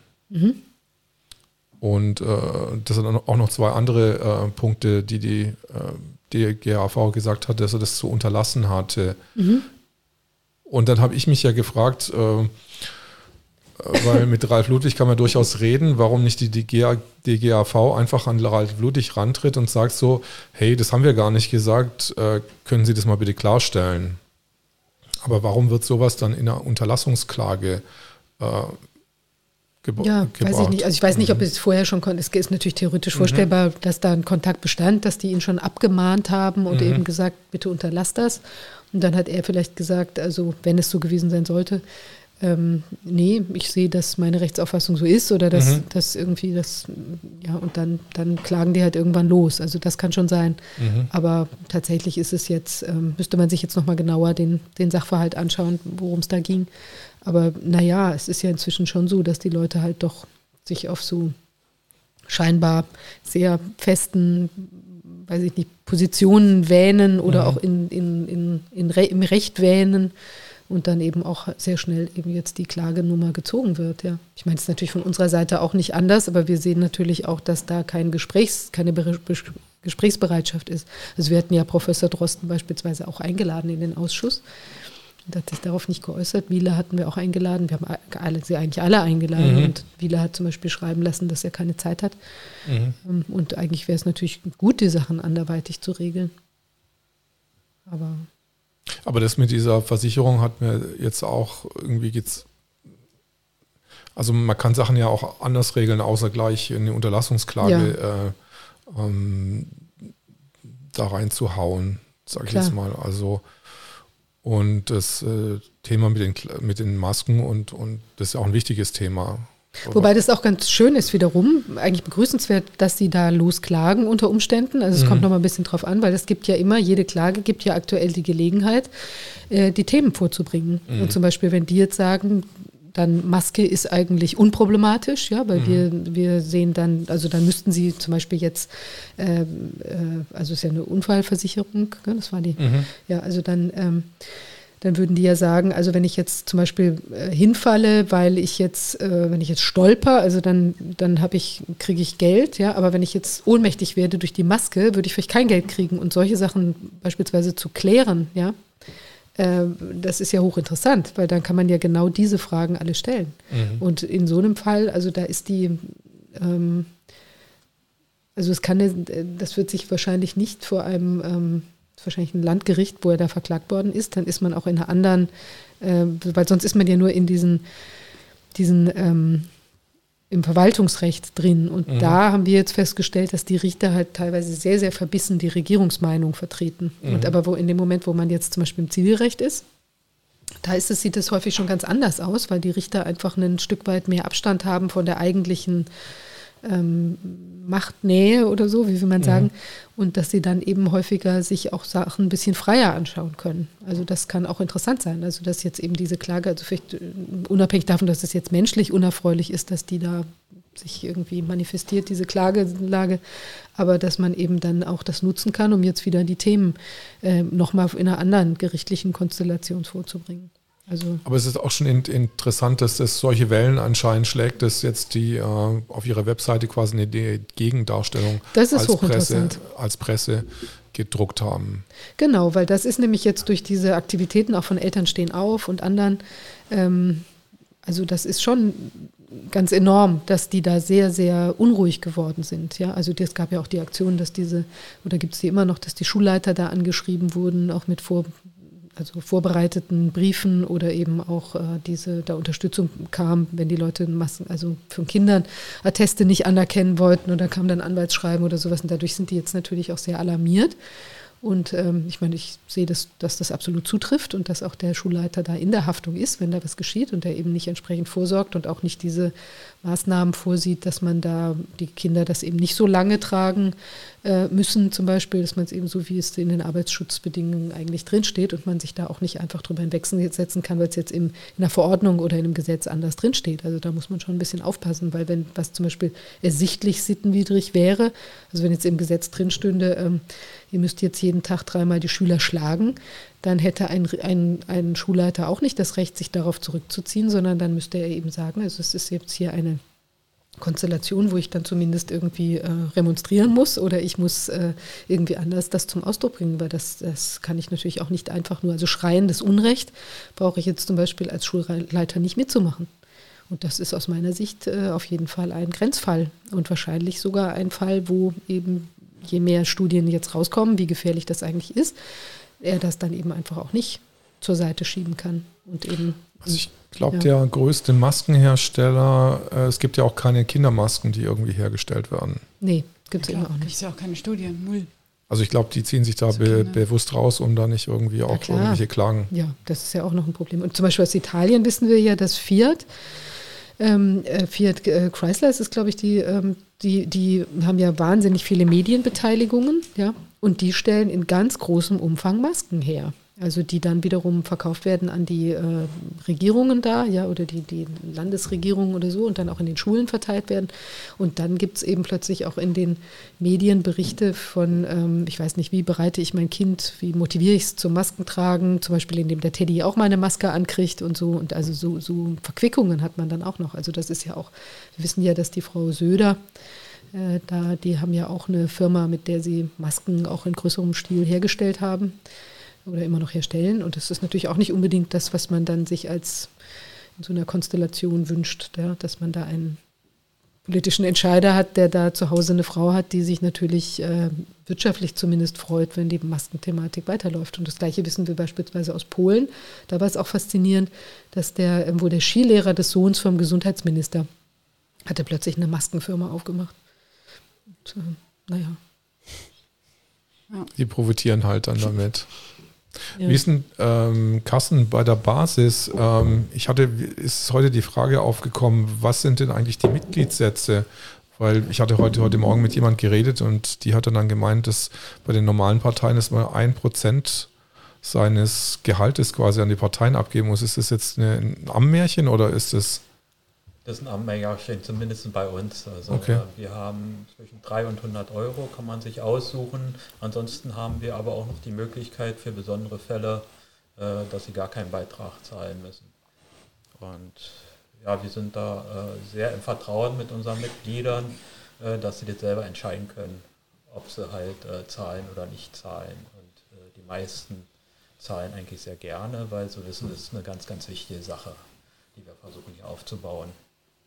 Ähm, wie ist denn das jetzt? Ähm, es sind jetzt äh, in Baden-Württemberg sind jetzt Wahlen, im März, glaube ich, Landtagswahlen und in ähm, Rheinland-Pfalz. Rheinland-Pfalz. Müsst ihr da jetzt irgendwelche Hürden überwinden, wenn ihr euch da jetzt aufstellen lasst oder kann, kann Kandidaten? Ja, Unterstützerunterschriften, also ähm, mhm. werden ja jetzt gesucht in äh, oder gesammelt in Baden-Württemberg, ähm, liegt man bei den Unterstützerunterschriften statt zweitausend achtzig jetzt bei fünfhundertzwanzig, also ein Viertel. Mhm. Bei in Rheinland-Pfalz ist es ein etwas spezielleres Ding.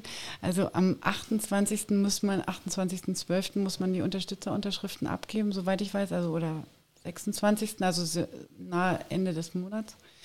Und ähm, die wollen bis zum zwölften oder sechzehnten zwölften entscheiden, ob sie eventuell mit der Unterstütz, also mit der mit der Pflichtzahl von zweitausendachtzig auch ähm, in Rheinland-Pfalz runtergehen. Mhm. Das heißt also, man hätte dann, falls es zwischen fünfhundert oder man weiß es nicht, wo es dann irgendwo landen würde, mh, hätte man dann nur noch zwei Wochen Zeit, diese paar tausend Unterschriften, Unterschriften zu sammeln. Also was dann doch schon eine ziemlich starke Herausforderung ist. Also das Zeitfenster ist noch enger. Ihr braucht nur für die Partei, braucht ihr zweitausendachthundert Unterstützer. Ja, genau.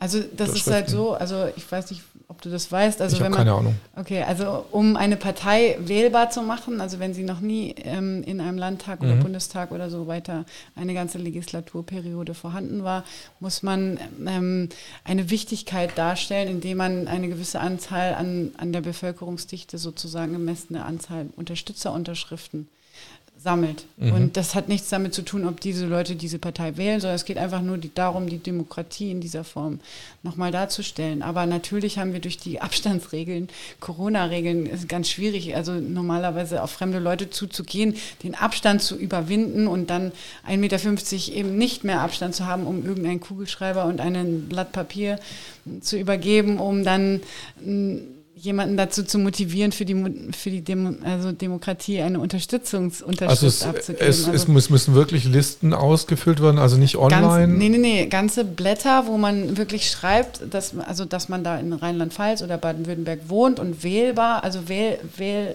wahlberechtigt ist und damit ähm, sagt, okay, ich bin bereit, dass auch diese Partei aus meiner Sicht an der Wahl teilnehmen soll.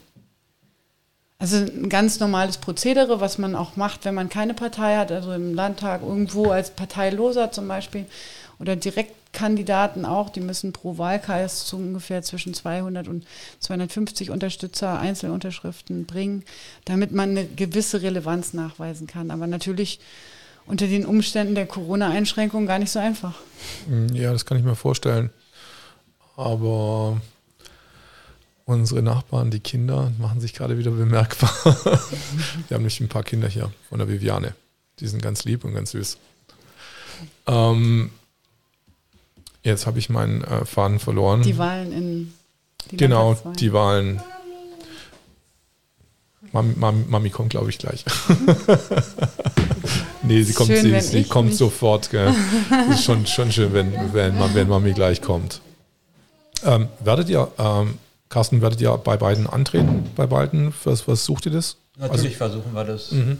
Ich bin da eigentlich auch guter Hoffnung, dass wir es noch schaffen, auch wenn der Zeitrahmen sehr, sehr eng ist. Aber also unsere Partei wächst im Moment enorm. Also überproportional könnte man sagen, ex, expandiert sie jetzt äh, wirklich heftig. Und ähm, also ich denke, wir haben sehr gute Chancen, dass wir da Tatsache teilnehmen können und dass wir auch äh, ein paar Prozentpunkte kriegen können. So. So viele, dass wir auch äh, ja, da sind richtig im Parlament.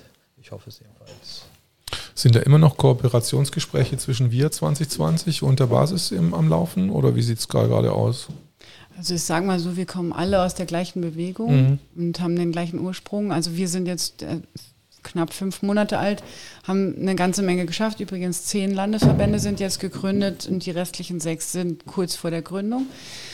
Jede Woche verdoppelt sich die Mitgliedszahl momentan, also einfach mal so als äh, Hintergrund.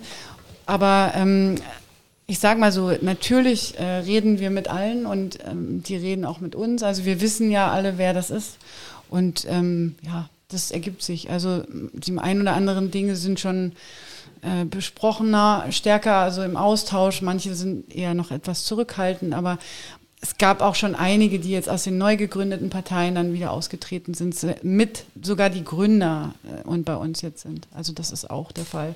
Das ist die einfachste Variante, weil, weil wir einfach also sowas von viel Gas geben. Also wie gesagt, wir sind fünf Monate noch nicht mal alt und wir haben das geschafft, was die Piraten in ungefähr sechs Jahren geschafft haben. Wow, das ist schon beeindruckend. Okay. Ja. Wie viele Mitglieder habt ihr gerade so um den Traum geprägt? Mehrere tausend. Mehrere tausend. Okay.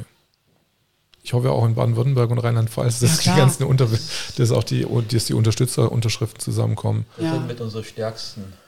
Ach, Bayern auch. Ja, Bayern auch. Aber ich denke, das dürfte ja kein Problem sein, dass die Leute da auch das Land sprechen. Das sind ja doch eine überschaubare Anzahl eigentlich an ja, Unterschriften. Ja, das ist alles kein Problem. Also die Unterstützerunterschriften sind kein Problem. Jetzt werden die Listen gemacht, sozusagen, dass die Menschen, die dann auch sich für die Landtagswahl dann auf die Liste setzen, dass die jetzt eben sich zeigen und, und vorstellen und dann transparent eben dann gewählt werden und dann. Also das nächste Ziel ist einfach, bei diesen beiden Landtagswahlen als Kreuz Möglichkeit auf, die, auf den Zettel zu kommen. Und dann werden wir sehen. Also wir arbeiten wie verrückt. Wir sind völlig überzeugt von dem, was wir tun und begeistert davon, dass wir so wichtig sind und dass auch da eine gewisse Sorge zu sein scheint, dass wir eine gewisse Relevanz haben und auch die Bevölkerung auch, also diese Vorurteile, die ja eigentlich die allermeisten Menschen haben, ja, ach, die Parteien, die, die machen eh nichts, weil die erzählen irgendwas und hinterher passiert das Gegenteil oder nichts. Das ist ja bei uns nicht so, weil wir kein in dem Sinne großes Programm haben, sondern das Programm macht ja jeder Wähler selber, weil er beteiligt ist an dem Programm. Also können wir gar nicht korruptionsfähig sein oder lobbyierbar oder so, sondern die, die Menschen sind sich selbst, also sie sind alle die Basis.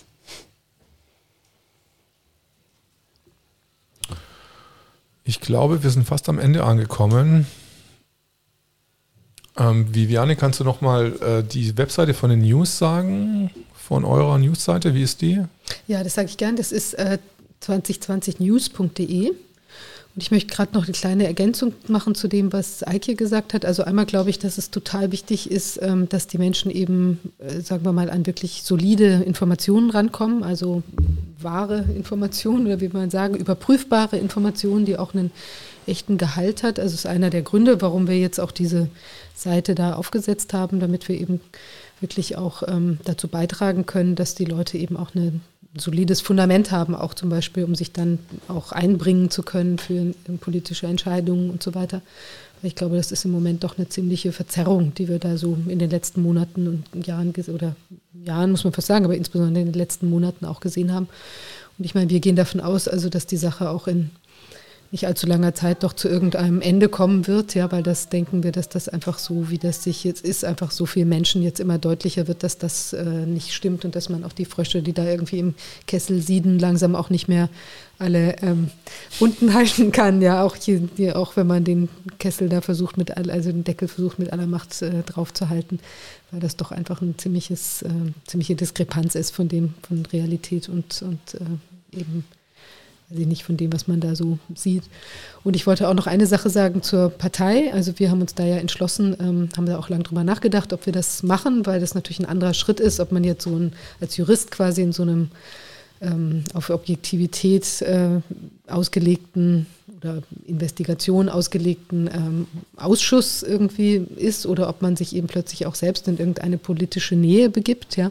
Aber wir haben eben das für uns so entschieden, dass das richtig ist, auch in diesem Moment, weil wir eben denken und auch mit der die Basis, weil ähm, wir glauben, dass es eben zum einen wichtig ist, ein, ein, äh, ein Statement zu machen auch, dass es eben auch ein ähm, Signal ist quasi, dass man sagt, wir wollen auch im Prinzip, ist auch eine politische Lösung, ist auch schon das, was, was wichtig ist, weil wir sind ja in einer, in einem, noch in einem Parteiensystem und so ist denn, so Gott will äh, oder wir es hinkriegen, wieder Wahlen gibt, ja, ist es halt auch total wichtig, dass eben dann auch, ähm, sagen wir mal, andere Strukturen oder Organisationen da sind, äh, die im Moment eben nicht mitgewirkt haben an diesem ganzen Geschehen und die ja auch durch viele Hilferufe aus der Bevölkerung und durch vieles äh, auch, auch Gesprächsangebote eben nicht sich vom Kurs haben abbringen lassen, aus unerfindlichen Gründen. Und ich denke, dass das schon eine sehr schwierige Situation ist, also die sich ergeben würde, wenn, wenn man jetzt eben, sagen wir mal, wieder in eine Wahlkonstellation reingehen würde und man hat dann eben gar keine Alternativen, ja, außer jetzt wieder genau diese gleichen Personen, die ja alle da beteiligt sind, die, die jetzt an, also die jetzt irgendwas, also die jetzt im Parlament sind, sind letztlich alle beteiligt an der Geschichte, weil selbst Leute, die jetzt da was kritisiert haben, sind ja auch nicht massiv in Erscheinung getreten. Also man hätte sich auch vorstellen können, dass auch Gruppen, die jetzt das kritisieren, äh, ich weiß nicht, den ganzen Tag mit Schildern vor dem Bundestag stehen oder im, in einer Sitzung, gut, die findet jetzt nicht statt, aber dass man eben das auch, dass die ständig Statements machen dazu oder eben auch in vielleicht dann, wenn sie irgendwo im kommunalpolitisch da im Amt sind oder einen Bürgermeister stellen, dass der Bürgermeister beispielsweise die Pandemie anders handhabt, als sie an anderer Stelle sind und so. Und da finde ich, handhabt, gehandhabt wird. Und da finde ich, ist jetzt auch nicht richtig was gekommen. Und vor dem Hintergrund glaube ich, dass das eben mit der Basis und mit dem basisdemokratischen Ansatz, ja, und auch mit den mit der, der Redlichkeit der Personen, die wir da bislang erlebt haben, dass das eben ein sehr guter Ausgangspunkt ist, um da dann vielleicht auch, sagen wir mal, was umsteuern zu können, wenn eben die, wenn wir die, wie ich hoffe, sanfte Landung irgendwie hinkriegen und dann eben zu gucken, dass wir, dass wir dann mit dem, was wir dann vorfinden, eben wirklich vernünftig und zum Wohl von den, von allen Menschen äh, ja, gut operieren, ohne dass eben jetzt die Verklinschung mit dieser, muss man echt sagen, schrecklichen Vergangenheit der letzten Monate eben da ist und auch die, ja, auch die Einstellung, die diese Menschen an den Tag gelegt haben, die finde ich eben sehr, sehr schwierig. Carsten, wie ist die Webseite der Basis nochmal? Basis.jetzt wäre die kürzeste Variante und ansonsten heißt die... Äh Wirklich Basis.jetzt? Ah, okay, interessant. Die andere heißt, äh, wie heißt denn die? Bas- w w w Punkt die Basis Bindestrich partei Punkt de Genau. Irgendwann kriege ich es auch noch hin. Ja, ganz kurz vielleicht noch ja, ein, ein kleines äh, Ding. Also es wurde uns ja bei mehreren Demos gesagt, wir sind nur siebzehntausend. Komisch, dass die Klickzahlen bei vielen Dingen also sehr viel höher sind und wir uns mehr fühlen. Ähm, wir wollen einfach, dass, dass wir als Partei wirklich eine zählbare Menge sind. Und die C D U hat eine halbe Million Mitglieder ungefähr. Und wir sind viel mehr, aber wir können das schaffen. Und das möchte ich einfach nur nochmal sagen. Wer vielleicht nicht mitmachen kann oder nicht aktiv sein kann, aber er kann wenigstens ausfüllen, dass er als Mensch dabei ist und auch sich traut, wenigstens das mitzumachen, damit wir, ein, wenn die Bundesregierung jetzt versucht, die Wahl der Bundestagswahl zu verhindern oder zu rauszuzögern, um selbst mit ihren Maßnahmen weiter an der Macht zu bleiben oder dieses Geschehen so für sich selbst sozusagen weiterhin zu wandeln oder zu verändern, dass wir sagen können, nee, mit dieser Menge Menschen ist das nicht möglich. Also es sind viel zu viele, um über die hinwegzugehen. Also ich kann nur den Aufruf starten zu sagen, Leute, bitte traut euch, seid dabei, wendet euch an die Landesverbände, die sind auf der Website zu sehen, schickt da euren Mitgliedsantrag hin und werdet Teil dieser ganzen Community, weil wir wollen das bewegen, dass wir wirklich ja, gehört werden. Dass wir alle gehört werden. Vielen Dank und euch alle für dieses spontane Treffen. Und wir sehen uns nächstes wieder mal bei der Zorro Kenschi Show. Und guten Abend noch oder guten Morgen oder genau, bis nächstes Mal auf jeden Fall. Ciao.